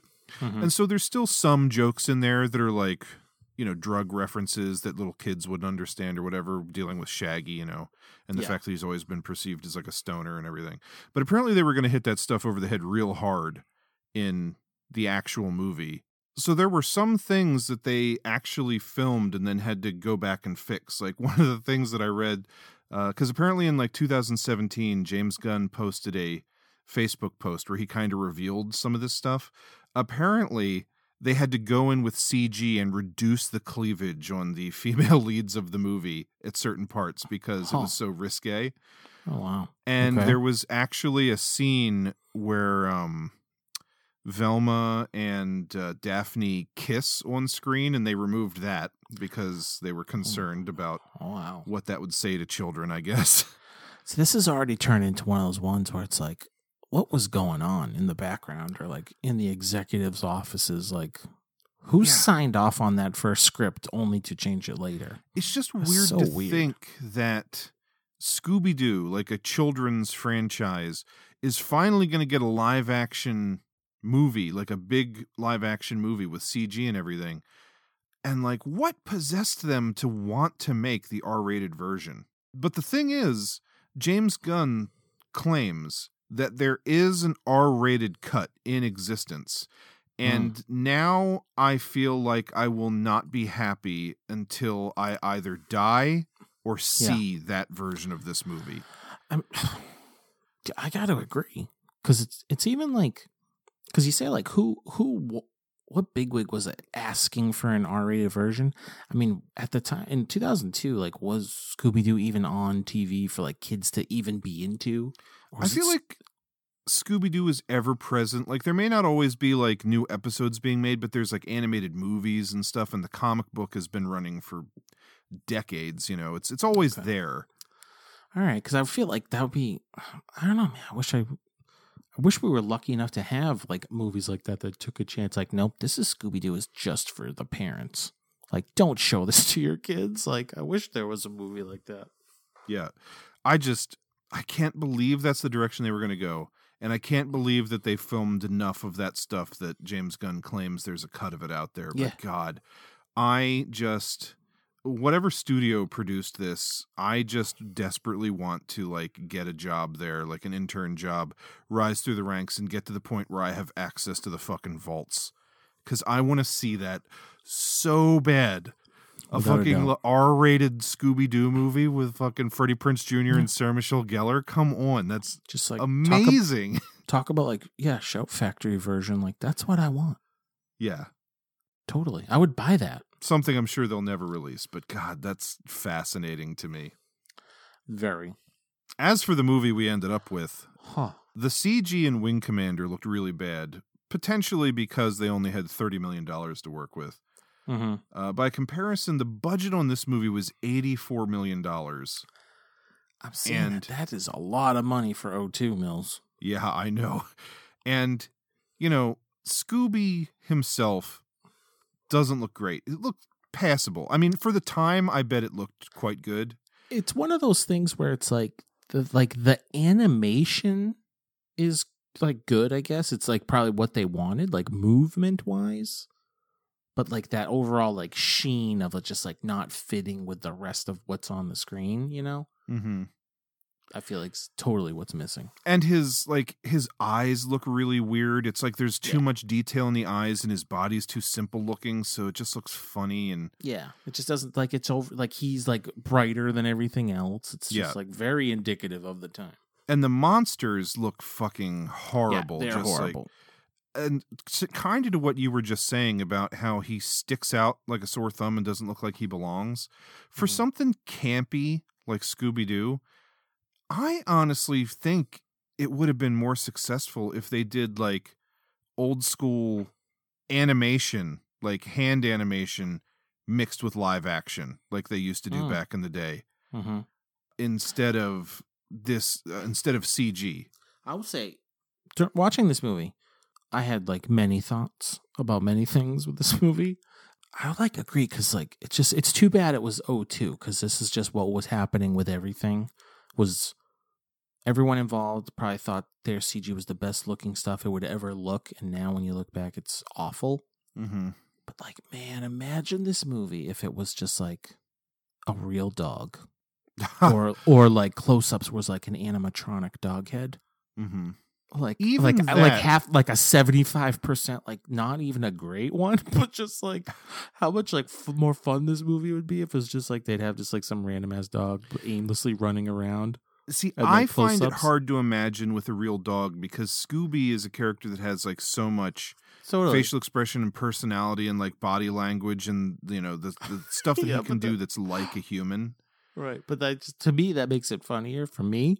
Like i know it like doesn't like quote unquote like make sense on paper but i don't know i think for like because i was like weird of a property it is to even make like and as bad as the cg is- it's just like man i was as i'm sitting here thinking i was like god this like really feels like this should be like an adult stoner movie where it's just like they got like you know like a real dog that's not doing what it's supposed to. Mm-hmm. I don't know. It's just like that would have been so much more funny for me. Because I would say like Scooby is the worst part of this movie. Like whenever he's on, I even like we can get into it, but like I didn't necessarily hate this movie, but like my least interesting parts for me were Scooby doing anything or talking. Uh, I didn't mind him so much. I mean, it just feels natural that Scooby's going to do the kind of goofy shit that he does. I really hated just all of the the monsters. Like they look, uh, it's like th- they don't exist in reality. These things. It's like a, a made up creature. So it's already weird looking, and then they have like the bad CG. So it's like try my mind is trying to wrap my head around what I'm looking at within the scenes. And then on top of that, they're cartoony. So there's scenes where their like bodies are stretching in weird ways and Oh, like yeah. just doing things that only exist in like funny cartoons. And so like at least a dog, like my mind knows what I'm looking at. But the scenes with those big purple monsters, it's just like my brain couldn't work out what the fuck I was watching half the time. And it I don't know, it made those scenes really confusing and difficult to to pay attention to or something for me. It's just bad because it's just how bad that CGI was on them in particular. It's just didn't match up at all. They weren't like cool designs for monsters. Yeah. You It's a know, thing where like I feel like you can go back go back and watch something like Space Jam and Mhm. Like the designs of those mm, aliens are like simple. It's kind of like the thing with the Transformers movies how you know they have all the CG in the world to make those super complicated Michael Bay Transformers look real, but then in action it's so confusing to pay attention to what you're looking to that it just doesn't Right. work and you need like those simple G1 Transformers designs, something more Easy like the Bumblebee easy movie. shapes and everything. Yeah, totally. Yeah, and I feel like that's the problem here. Is like Scooby is a simple shape, and it's something that I've you know seen a version of before. But these aliens, they're like these monsters. I don't know, it just like tripped out my brain while I was Yeah. trying to watch the movie. Yeah, it's just a, the, again, it's like they they're too shiny, they're too bright. It just does it just doesn't fit. It looks looks bad. It looks like when I first saw one the first one, I immediately thought it looked like the horrible um, reptile from the first Mortal Kombat movie. Mm, yeah. It just like a bad look that sticks out like a sore thumb, and it just again just felt like the times, you know. Mm-hmm. So it's just was- another case of God. I would love to be able to go back in time, like re-enter my body back in 2002, and watch this movie when it was new to see how good the special effects Yeah. looked at Oh, the yeah. time.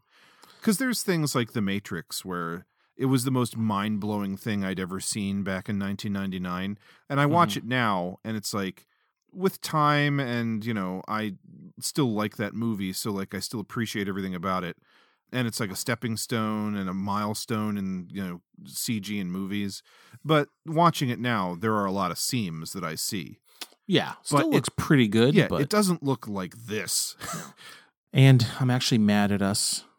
Speaking of the Matrix, that we didn't even bring up the bullet time from Wing Commander. Oh, right. That was like the one thing I wanted to bring up because that, as I said, that's a that movie I've seen three times now, and I find it very forgettable. That is the only thing I ever remember from that movie. That that was like the next film after The Matrix Uh-huh. to have bullet time. So someone just they had it's like we got to have that. Put Yeah. it in this movie. It's it's so brief. Again, because that's the only thing I remember. I think I look look forward to that scene when I watch the movie, and then it it's like one and a half seconds and it's, nothing. over. Yeah, it's so silly. and it looks kind of neat. Um, Sure. But it, Oh, it even has like a a weird like they didn't smooth it out as well as the Matrix did or something where it's Oh, kind of it- jittery looking when it like spins around the frozen image. That and just the overall like lighting of it that's completely different. Yeah. St- stands out probably because it looks so much better than the rest of the movie. But weird choice as well. Yeah, hundred percent. I can't believe I forgot that as well. That was like the Yeah, only thing here. I really wanted to talk about with that movie. Uh, oh, God. Yeah. All right, but uh, back, to- back to Scooby. So as far as Scooby Doo, the plot is concerned, I don't mind it all that much. I like the idea. It's a, it's something a little different of like they're already established. I like the fact that it's not like an origin movie. Like how did the gang get together? Totally. Uh, I like the fact that it opens with them kind of going their separate ways. They have like you know stupid typical movie disagreements and but they split up then they come back together and they, it, they i like how it is it, it re- maintains some of that tongue-in-cheek nature that Yeah. the r-rated parody version surely had where it's like oh uh, we're going to like an island amusement park that's horror themed and when they get there the crazy guy who owns the park claims that it's the most popular spring break attraction for like college kids Mm-hmm. like what college kids want to go to a horror themed amusement park island Right. They Yeah, want to go to like cancun and shit Yeah, for sure. i just thought that was hilarious I mean, I did. I was the same because I liked the opening. That was they were already a thing. I can remember when it first opens and like they, like Fred's dressed like he's got like bell bottoms on and that crazy hair, and I was like, oh god, I was like, this is how this is. So I was actually pumped when they come back together. It's like they're slightly modernized. well it's funny he is but i don't think anybody else is Um, velma looks exactly the same Velma's pretty much the same, but she's got. I, I don't. Yeah, maybe it was just him. it is just him he gets a, di- a haircut and i'm sure it was because uh freddie prinze jr was like i don't want to wear this Yeah. wig the whole movie Well, good because it was a good decision because it looks so bad. Yeah, I I, mean, know like if, Shaggy, um, you want him to look like that dirty Yeah. stoner with like the long Yeah. hair and the goatee. Velma, like they keep her exactly the same sweater and the skirt. The only time she looks any different is there's like that whole concept in the movie where people's souls get sucked out of their body and they get replaced by the monsters who look like them. Mm-hmm. And when Velma gets taken over, she loses the sweater, and all of a sudden Right. she's wearing like a deep V and like Right. showing off cleavage. And in that moment in the movie, I was like, "What? What happened? All of a sudden, She- yeah. all of a sudden, Velma is like pretty hot." Yeah, I know. And then yeah, and I wonder if that how much of that was like the original script. I guess, but I'm sure that that's part of it. Yeah. Uh, and then Daphne, Um, I don't, you know, she is wearing the same color scheme and everything from the cartoon. I think her costume might have been the one that was a little different than it appears in the cartoon, but it was consistent throughout the movie. I Yeah, don't think they ever yeah. changed it. So yeah, I mean, but at least I liked, at least for yeah, Freddie Prinze him him changer was good. So it was it was good too because it wasn't like it wasn't like over, like they didn't go overboard with like pointing out how goofy the four of them looked. Like other, you know, other no one really acknowledged it, which I don't know that worked for me. Mm-hmm. You know, it wasn't just like oh look at the. It wasn't like the Brady Bunch movie where it's like you know, like modern times and then these people transported from another time kind of thing. I actually don't know if I've ever seen that movie, so Oh, that's basically how it is. Hmm. Uh, it's very tongue in cheek, but yeah, in this movie, it's just like okay, the Scooby Doo gang looks like they do, and nobody else looks like them. Everyone else just looks like Yeah. modern for the year two thousand, Mhm. and they're treated like celebrities, and nobody ever like questions how they look. It's just like that's the way it is, and I think that's a perfectly decent way to handle it. yeah, yeah. I'm telling you, Millsy, I feel like like a, a version of this movie for me that has like the not CGI Scooby, and maybe even. I mean, it's not it's not canon or anything, but if it if it was like only Shaggy here, Scooby or something because he's a stoner, I feel like there's like some comedy in there. Like that's like a version I would want to see. Yeah, I mean, I would watch that as well. I oh, I Yeah. d- I think that for the type of movie that they were trying to do, like they ended up on like the kind of straightforward family friendly version. Yeah, oh yeah, yeah, yeah. I think that, like I said earlier, I, I it would have been a better way to go to just have Scooby animated the way he is in the cartoons, like Mhm. traditional animation, like looks completely like a cartoon, but everyone in the movie just treats him like he's an actual dog that's there. I think that would have been preferable to the ugly Well, CG. Yeah, oh, yeah, yeah, for sure. I mean, uh, me, I'm always gonna wish it was just like a combo of like a bad animatronic dog and like real dog. I feel like for whatever reason, I'm just always gonna want to. Well, sure, but I'm I'm saying the like that would be funny to see. I agree, but like the I think the best way that they could have gone to like make it work well and a good movie. Yeah, it would have certainly been be better than what they did. Like Yeah. traditional animation for sure. Like almost like a Who Framed Roger Rabbit kind of thing. Yeah, yeah. Yeah, I mean that would be better, especially when you think about the ugly ass monsters. Mm-hmm. I like seeing Rowan Atkinson in this. I wish he had a little Yeah. more to do, but Mr. Bean for life. I did um yeah, I liked seeing him. I like that there's tons of like practical sets in this movie. This whole movie looks like it's probably filmed on a soundstage and they built sets for everything. Yeah, I read that uh, they used eh, they used up every single soundstage on the lot to make this movie because of all the Dude. different like crazy locations and I believe it cuz there was like there was like they had looked like they had to build a ton of stuff for this thing. And they filmed a big chunk of the movie in an actual amusement park in Australia as well. Oh, no way. yeah. Oh. So between that, I mean, I don't know, I'll be honest, it was uh, a few times like I chuckled at some things. There's one there's one part where I don't know, they're in like one part of the amusement park part of it and like Freddie Prinze Jr. gets like hit in the chest with an axe, but he's holding like a book. Oh, Do you remember that yep. part? He gets thrown through a window. It's like one of those like old like gags of like throwing, you know, characters out of a building. Uh, like that stuck out to me as pretty funny. At least it made me laugh. I mean, Mhm. I was even laughing when it was like uh, Kung Fu Daphne on the wire work fighting a luchador at the end. Like I was like, "What is Yeah. this movie?" I was like, I was like, I was like, I was like, "Am I having fun watching this movie?" I think I am. I was like, I don't know. I didn't super enjoy the act of watching the film, and I don't look up back on it even like a couple days later super fondly.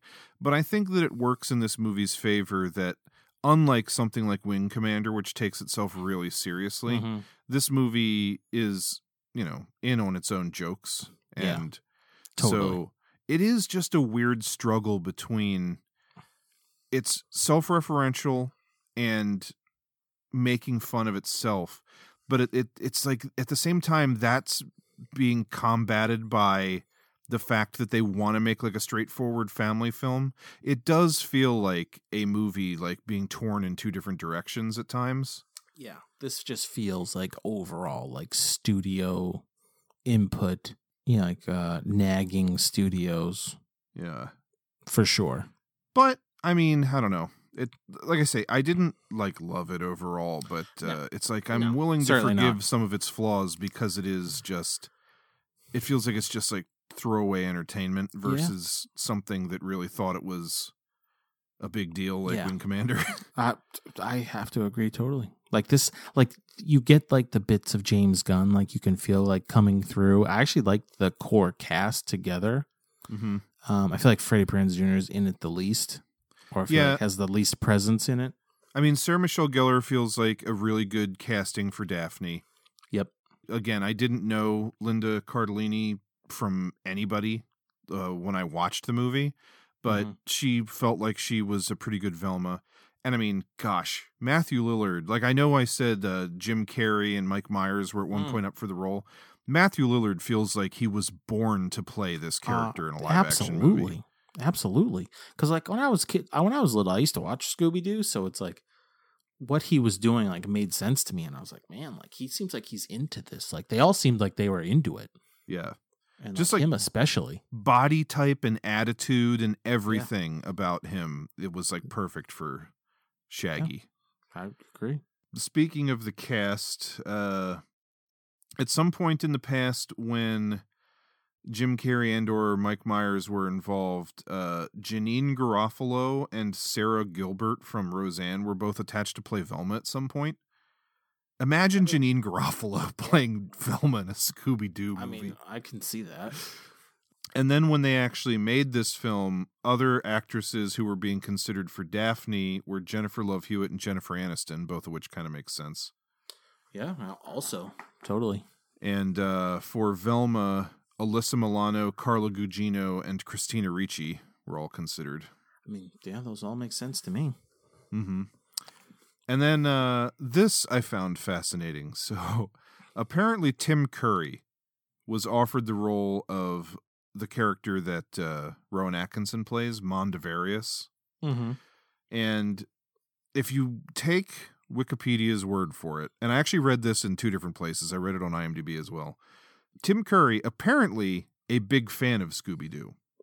Oh, And okay. despite how big of a fan he is, turned down a part in the movie when he learned that Scrappy Doo was going to be in the film. Because apparently, if you are a diehard old school Scooby Doo fan, you Mhm. hate nothing more than Scrappy Doo, which I did not know. News to me Yeah. makes sense because Scrappy Doo does suck, especially in this movie. oh, he's garbage in this movie. Like I remember watching some Scooby Doo, like some of the more modern Scooby Doo stuff for the '90s back when I was a kid, Mhm. and like even the '80s, and like Scrappy being in it, and not minding him is just like another you know fun character. But I hated what they did with him in this movie. Yeah. And is there any precedent for him being an asshole villain like that in any of the old cartoons or anything? Uh, not, not that I know of. Not that I. I just remember him being like, "Oh, look, there's another dog, but this one Right. speaks better English and is smaller." Yeah, but now he's he's pissed off and he's got a chip on his shoulder and Yeah, super can weird. turn into a monster beast dog. Like one of the scenes that felt really kind of weird and out of place that wouldn't have felt as weird and out of place in an R-rated version of the film. And I think it's because the dog is so anthropomorphized like a human. The scene where he pisses on Daphne in the in the van. Yeah. It's just like, yes, Yeah. dogs, you know, they they're you know, genitals are out all the time and they pee on things. Yes, but Right. this one is like walking around the car on its two hind legs Mm-hmm. Yeah. pontificating and then just takes a piss on Sarah Michelle Gellar. like, does it with gusto on purpose. uh, just felt weird. Very, very weird. yeah, the, the just the whole inclusion of it was like even unnecessary, as as unnecessary as a, a movie like this can be, but making him the villain was very unnecessary. Speaking of unnecessary inclusions, how about Mark McGrath and Pamela Anderson having uh, cameo roles? Man, evil Sugar Ray, how could I forget? I- Yeah. I was totally taken aback when Pamela Anderson marches into the like haunted factory in the beginning. Right. Like So she weird. owns the fucking toy factory or something. So weird. Just like what a weird I was like, cameo. actually, I put that in a note because it made me laugh. Was like evil Sugar Ray. They end up like you know, they get like their five minutes to like play a song in the background of the party at the island, but then it's like them, it's them attacking like uh Scooby and Shaggy when they're like hiding in a shed. Mhm. And I was like dying laughing because there's one shot. It's just like the DJ from Sugar Ray. You see him like angry face, like punching out a window on the shed. I was like, dude, what is this movie? Yeah, apparently they wanted Weezer, but they turned them down, so they got Sugar Ray instead. oh! Just the fucking things that could happen back in the early Put- 2000s. Put that on Sugar Ray's gravestone. oh man. Also in the film, Isla Fisher is like a love interest for Shaggy. Oh yeah. I feel like that would I didn't know her from before uh Wedding Crashers, so I feel like that's that's like the earliest thing I've ever seen her in. Yeah, that same here. That was the first thing I'd seen her in. Um, this was one of the first couple of things she was ever in. Mm-hmm.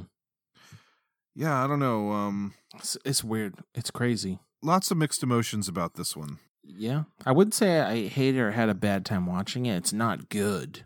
Yeah, I But- didn't really enjoy it, but um, I, like I said, I I feel like I can give it some weird free passes just because of the kind of movie it is, and now knowing some of the behind the scenes Yeah. of it. It feel it feels like, which isn't normally like a thing that I would regularly say that I would find enjoyment in. But when you think of like the like the mystery science theater aspect of a movie like this, like Mhm. if you were to sit down and bust on it while watching with your friends, like that's a good one. Where like you don't even wouldn't even want to do that with Wing Commander. That would just be boring. Yeah, no, hundred You know, this is the kind of movie that you can have a, a you can have fun watching as a group to how like crazy of a thing it is just to be in existence. Yeah, and I can attest that uh, you know the quality of the writing in any given episode of Mystery Science Theater 3000 has a lot to do with it, but there are some movies that they tackled that are just too fucking drab and boring. Yeah. And it's just like, yeah, they'll make some clever jokes every now and then, but it just doesn't work as an episode as well as some of the others.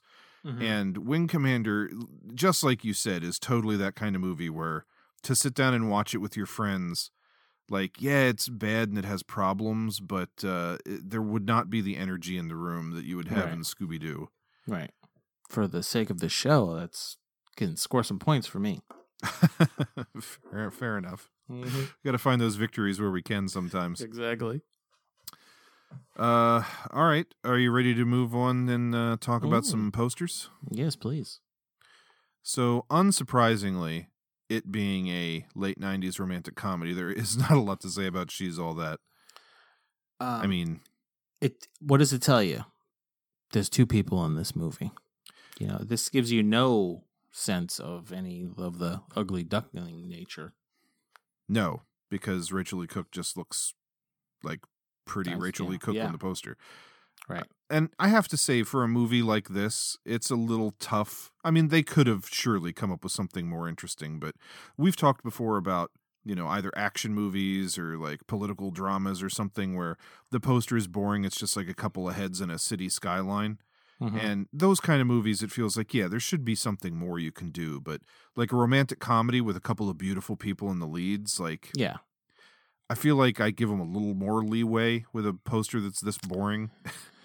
I don't know. Yeah, I mean, just off the bat, I feel like if you just had her on the poster and it was like, you know, one of those like shots where it's like she's cut down the middle and one side's pretty and one side's her like nerd side Mhm. or something, makes more sense than just two beautiful people. You know, it doesn't doesn't doesn't sell.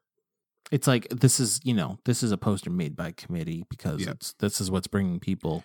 Well, here's a question it- though.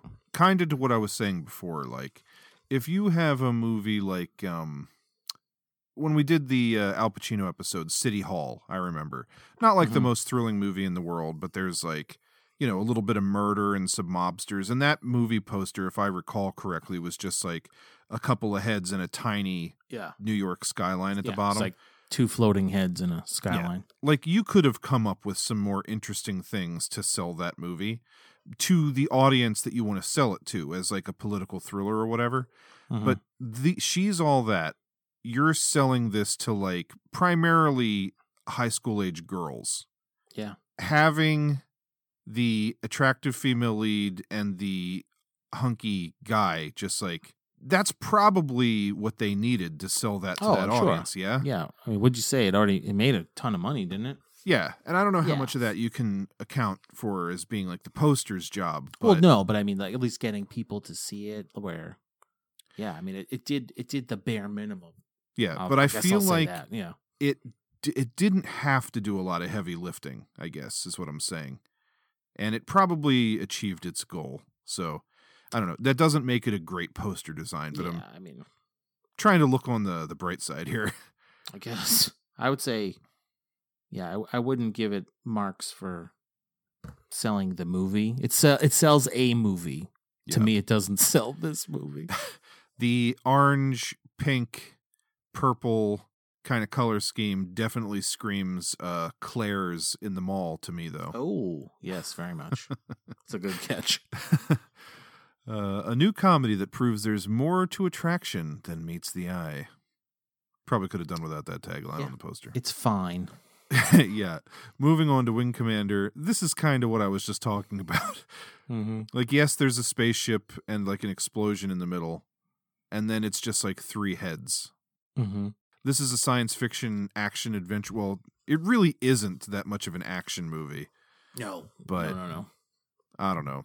They could have come up with something better than just three people staring at you with a a spaceship flying at you, I feel. Yeah. Yeah, I mean, it's kind of this is one where it's we got to sell this movie. Let's put some recognizable, good-looking people on it. Yeah. And like that and, an- tagline and an explosion. Yeah. That tagline for She's All That, uh, a new comedy that proves there's more to attraction than meets the eye. It's a movie about, you know, like don't judge a book by its cover. Mm-hmm. So more to attraction than meets the eye. An unnecessary tagline, but at least relevant to the plot of the film. This one, at the edge of our universe, all hell is about to break loose. Like there is nothing indicative of the movie aside from it takes place in space. Like that Right. says nothing specific about this movie. That is a completely useless tagline. Right. And you at no point do you ever feel like there's the stakes are that high in Yeah. this movie. Like if the if the Kilrathi aliens in the movie were trying to open a portal to hell, like Yeah.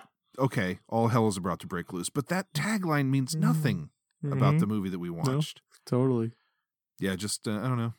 Not a whole lot to say about that one. No, no. It's ug- ugly spaceships Mm-hmm. front and center. And then Scooby Doo, you know, it's colorful. It's it shows you the cast of the movie. Mm-hmm. Uh, gives you an impression of the tone. That's like, oh, it's a little bit scary, but it's also a comedy. I would say that the uh, the worst crime this poster commits is that the monster silhouette in the background is only in like the first five minutes of the movie. Right. It's a good point. I actually like this tagline though. I think it fits pretty good. Be afraid, be kind of afraid. yeah, like that fit. That fits. That Yeah. works. Yeah, I like that. Tell you what I like less is that one at the bottom. Do happens June Oh. fourteenth. Yeah. Because do means poop, Dax. Oh, gotta love it. yeah, I don't know. For for the movie they're selling, I actually think this is a pretty good poster. Yeah, no, I agree. It, it clearly can see the the crew. Gives you that spooky vibe. I mean, that works. Mm-hmm. All right, So break it break it down for the people, Mills. Ah, gosh, I think I'm, you know, I think I'm gonna have to give four Scooby snacks to Scooby Doo. Mm. Mm-hmm. I'm gonna give, uh I'm gonna give three Scooby snacks to She's All That because it's not an amazing poster, but I feel like for the kind of movie it is, it advertises what you need to know just fine. That there's people in it. Yeah, and then, Mhm. I mean, Wing Commander could be worse. I'm gonna give it two Scooby snacks. Okay, well, that's fair. That's fair. Yeah. I'll sign off on that breakdown. Okay. All right. You know, I even like in the Scooby Doo poster that instead of saying the four actors' names under the title, it says the four character names. The characters, yeah, I like that too. I kind of dig that because it's like these characters, everybody knows them, you know. Mhm. So, it- like the characters are the star of the movie. I kind of like that that Yeah. vibe. I concur, friend. All right, you ready to buy, borrow, and burn? Mm. I am Mills. Give it to me. Triple Threat Theater, episode 33, Best Buds, or as I'll call it, Triple Threat Theater, Grades on a Curve. uh huh. I'm going to say rather quickly launch Wing Commander under its own power or not into the sun. Attach it to the Navcom and send it through a wormhole into the sun. yep, from the farthest reaches of space. Please do. There's no need for me to ever see that movie again. Or I've seen you. it three times now, Dex. I mean, that's just Billsy. How's that, how that happens? I I don't know. I I cannot remember if I saw it in the theater. I know I saw it way back when it came out. I really wish I could remember. I'd love to know if I could say that I'm one of the I 18 people who saw it in the movies. I'm gonna say you did. I just have a feeling you did. And I would say when it comes down to again grading on a curve, if I had fun watching something, I'd say I had more fun with Scooby Doo than She's All That. So Scooby gets the buy, She's All That gets the borrow. Well, going into an episode like this, you never really know No. what the hell to expect. Well, I was watching Wing Commander. I was like, please God, tell me he doesn't like this, please, please, please. I can confirm, do not like Wing Commander, despite the fact that I have now watched it. I've given it the Mhm. hat trick. Mm-hmm. But yeah, I also would say Wing Commander is objectively the worst of these three movies. It's I mean, just, it's it's no Abraxas, but it's bad. no, no. Yeah, this you can at least follow what the hell is Yes. happening.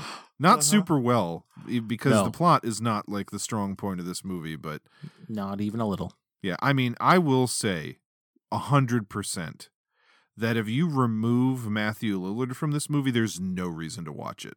Concur. Like he is the saving grace of this film. Yeah, yeah. Um, he he's a bright shining light. Yeah. In this drab turd of a movie. Did it bother you as much as it bothered me? Like I feel like in, you know, military style movies when there's like a drill instructor or a, you know, sergeant or something and they're talking to their underlings and it's typically all men and they refer to them as ladies like all right ladies get in line Hmm. uh, that's just a trope that i'm used to and you know Mhm. i get it you're like uh, demeaning the Right. macho men by calling them women or whatever did it drive you as nuts as it did me that a the group of pilots in this movie is made up of men and women and then the female leader called them ladies every time she spoke to them I didn't even notice. I, that stuck out to me like a sore thumb like a she shouldn't be doing that because you would think that she wouldn't want to be demeaning her own gender Right. but then at the same time like at least a third of the pilots are women so uh, it it just it drove Yeah, me nuts just- it just felt like just- terrible writing yeah, it is. That's just like a bad trope that people just thought makes her sound like rough. like yeah like a drill sergeant or whatever Yeah. but yeah, a hundred percent. If you go back, no, not that you will, I but if won't. somebody were to go back and watch this movie at least five or six times throughout the movie, if not more, like every time she refers to the group of them, she calls them ladies, Mhm. and that that bothered me for Wow. some weird Uh, reason. I if I had noticed it, I probably would have thought the same thing. uh, there's a lot of problems with she's all that. It's just uh, it feels a little. There's definitely some plot holes and things. You feel like a couple different people took passes at this movie, and then Mhm. there's that crazy dance scene. Mm-hmm. Scooby Doo also feels a little bit all over the place, and even though only one writer worked on it that I really know of, which is James Gunn, uh, you feel like a lot of different cooks were in the kitchen for that one. Yeah. But when all is said and done, if for no other reason, just because of the type of movie it, it is, I think Scooby Doo can be enjoyable under the right circumstances and has some legitimately funny stuff in it. And just, if we're talking about Freddie Prinze Jr. and Matthew Lillard, I mean, Freddie Prinze Jr. is, I guess, the hunky, attractive guy, and that's why he works and she's all that. But like I said, Matthew Lillard was born to play Shaggy. Mhm. Right. So, if for no other reason than that alone, Scooby Doo is going to get the buy, and Oh. She's All That is going to get the borrow.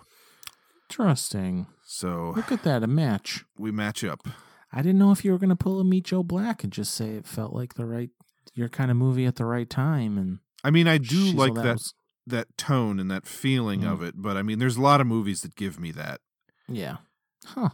Look at us. Yeah. A lot of Look problems with Scooby Doo. I mean, oh, yeah. I'm not oh, literally going to buy it, but unless they put out that R-rated version. Yeah. Unless I can like go back and add in some animatronic dog heads. I don't think I need to buy it. Yes, or unless like, we get that R-rated version. Call up Amalgamated Dynamics and get them on the case. A deal.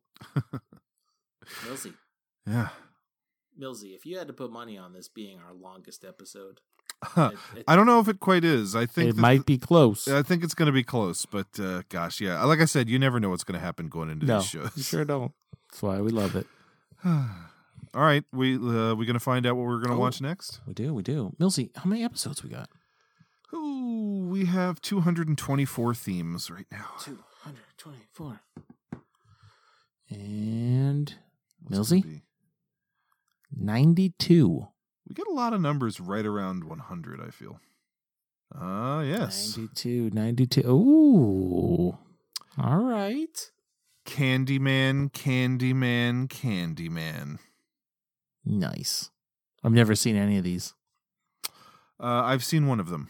All and I cannot confirm or deny if the movie features Tony Todd with a hook for a hand. but I like I like these odds. uh, coming at you next time around. Mhm. Candyman to the third. Party time. All right. Well, uh, I don't know. I think this went pretty well for a That's theme pretty- that, you know, when I came up with it, I was like, this is just like an oddball. Like, who would want to talk Mhm. about a bunch of movies with Freddie Prinze Jr. and Matthew Lillard? But I don't know. Love will find a way. I'm happy with how it turned out. Ditto. All right. Well, until next time, Hmm. I am Ryan Miller. And I am Joe Daxberger. Thanks for watching.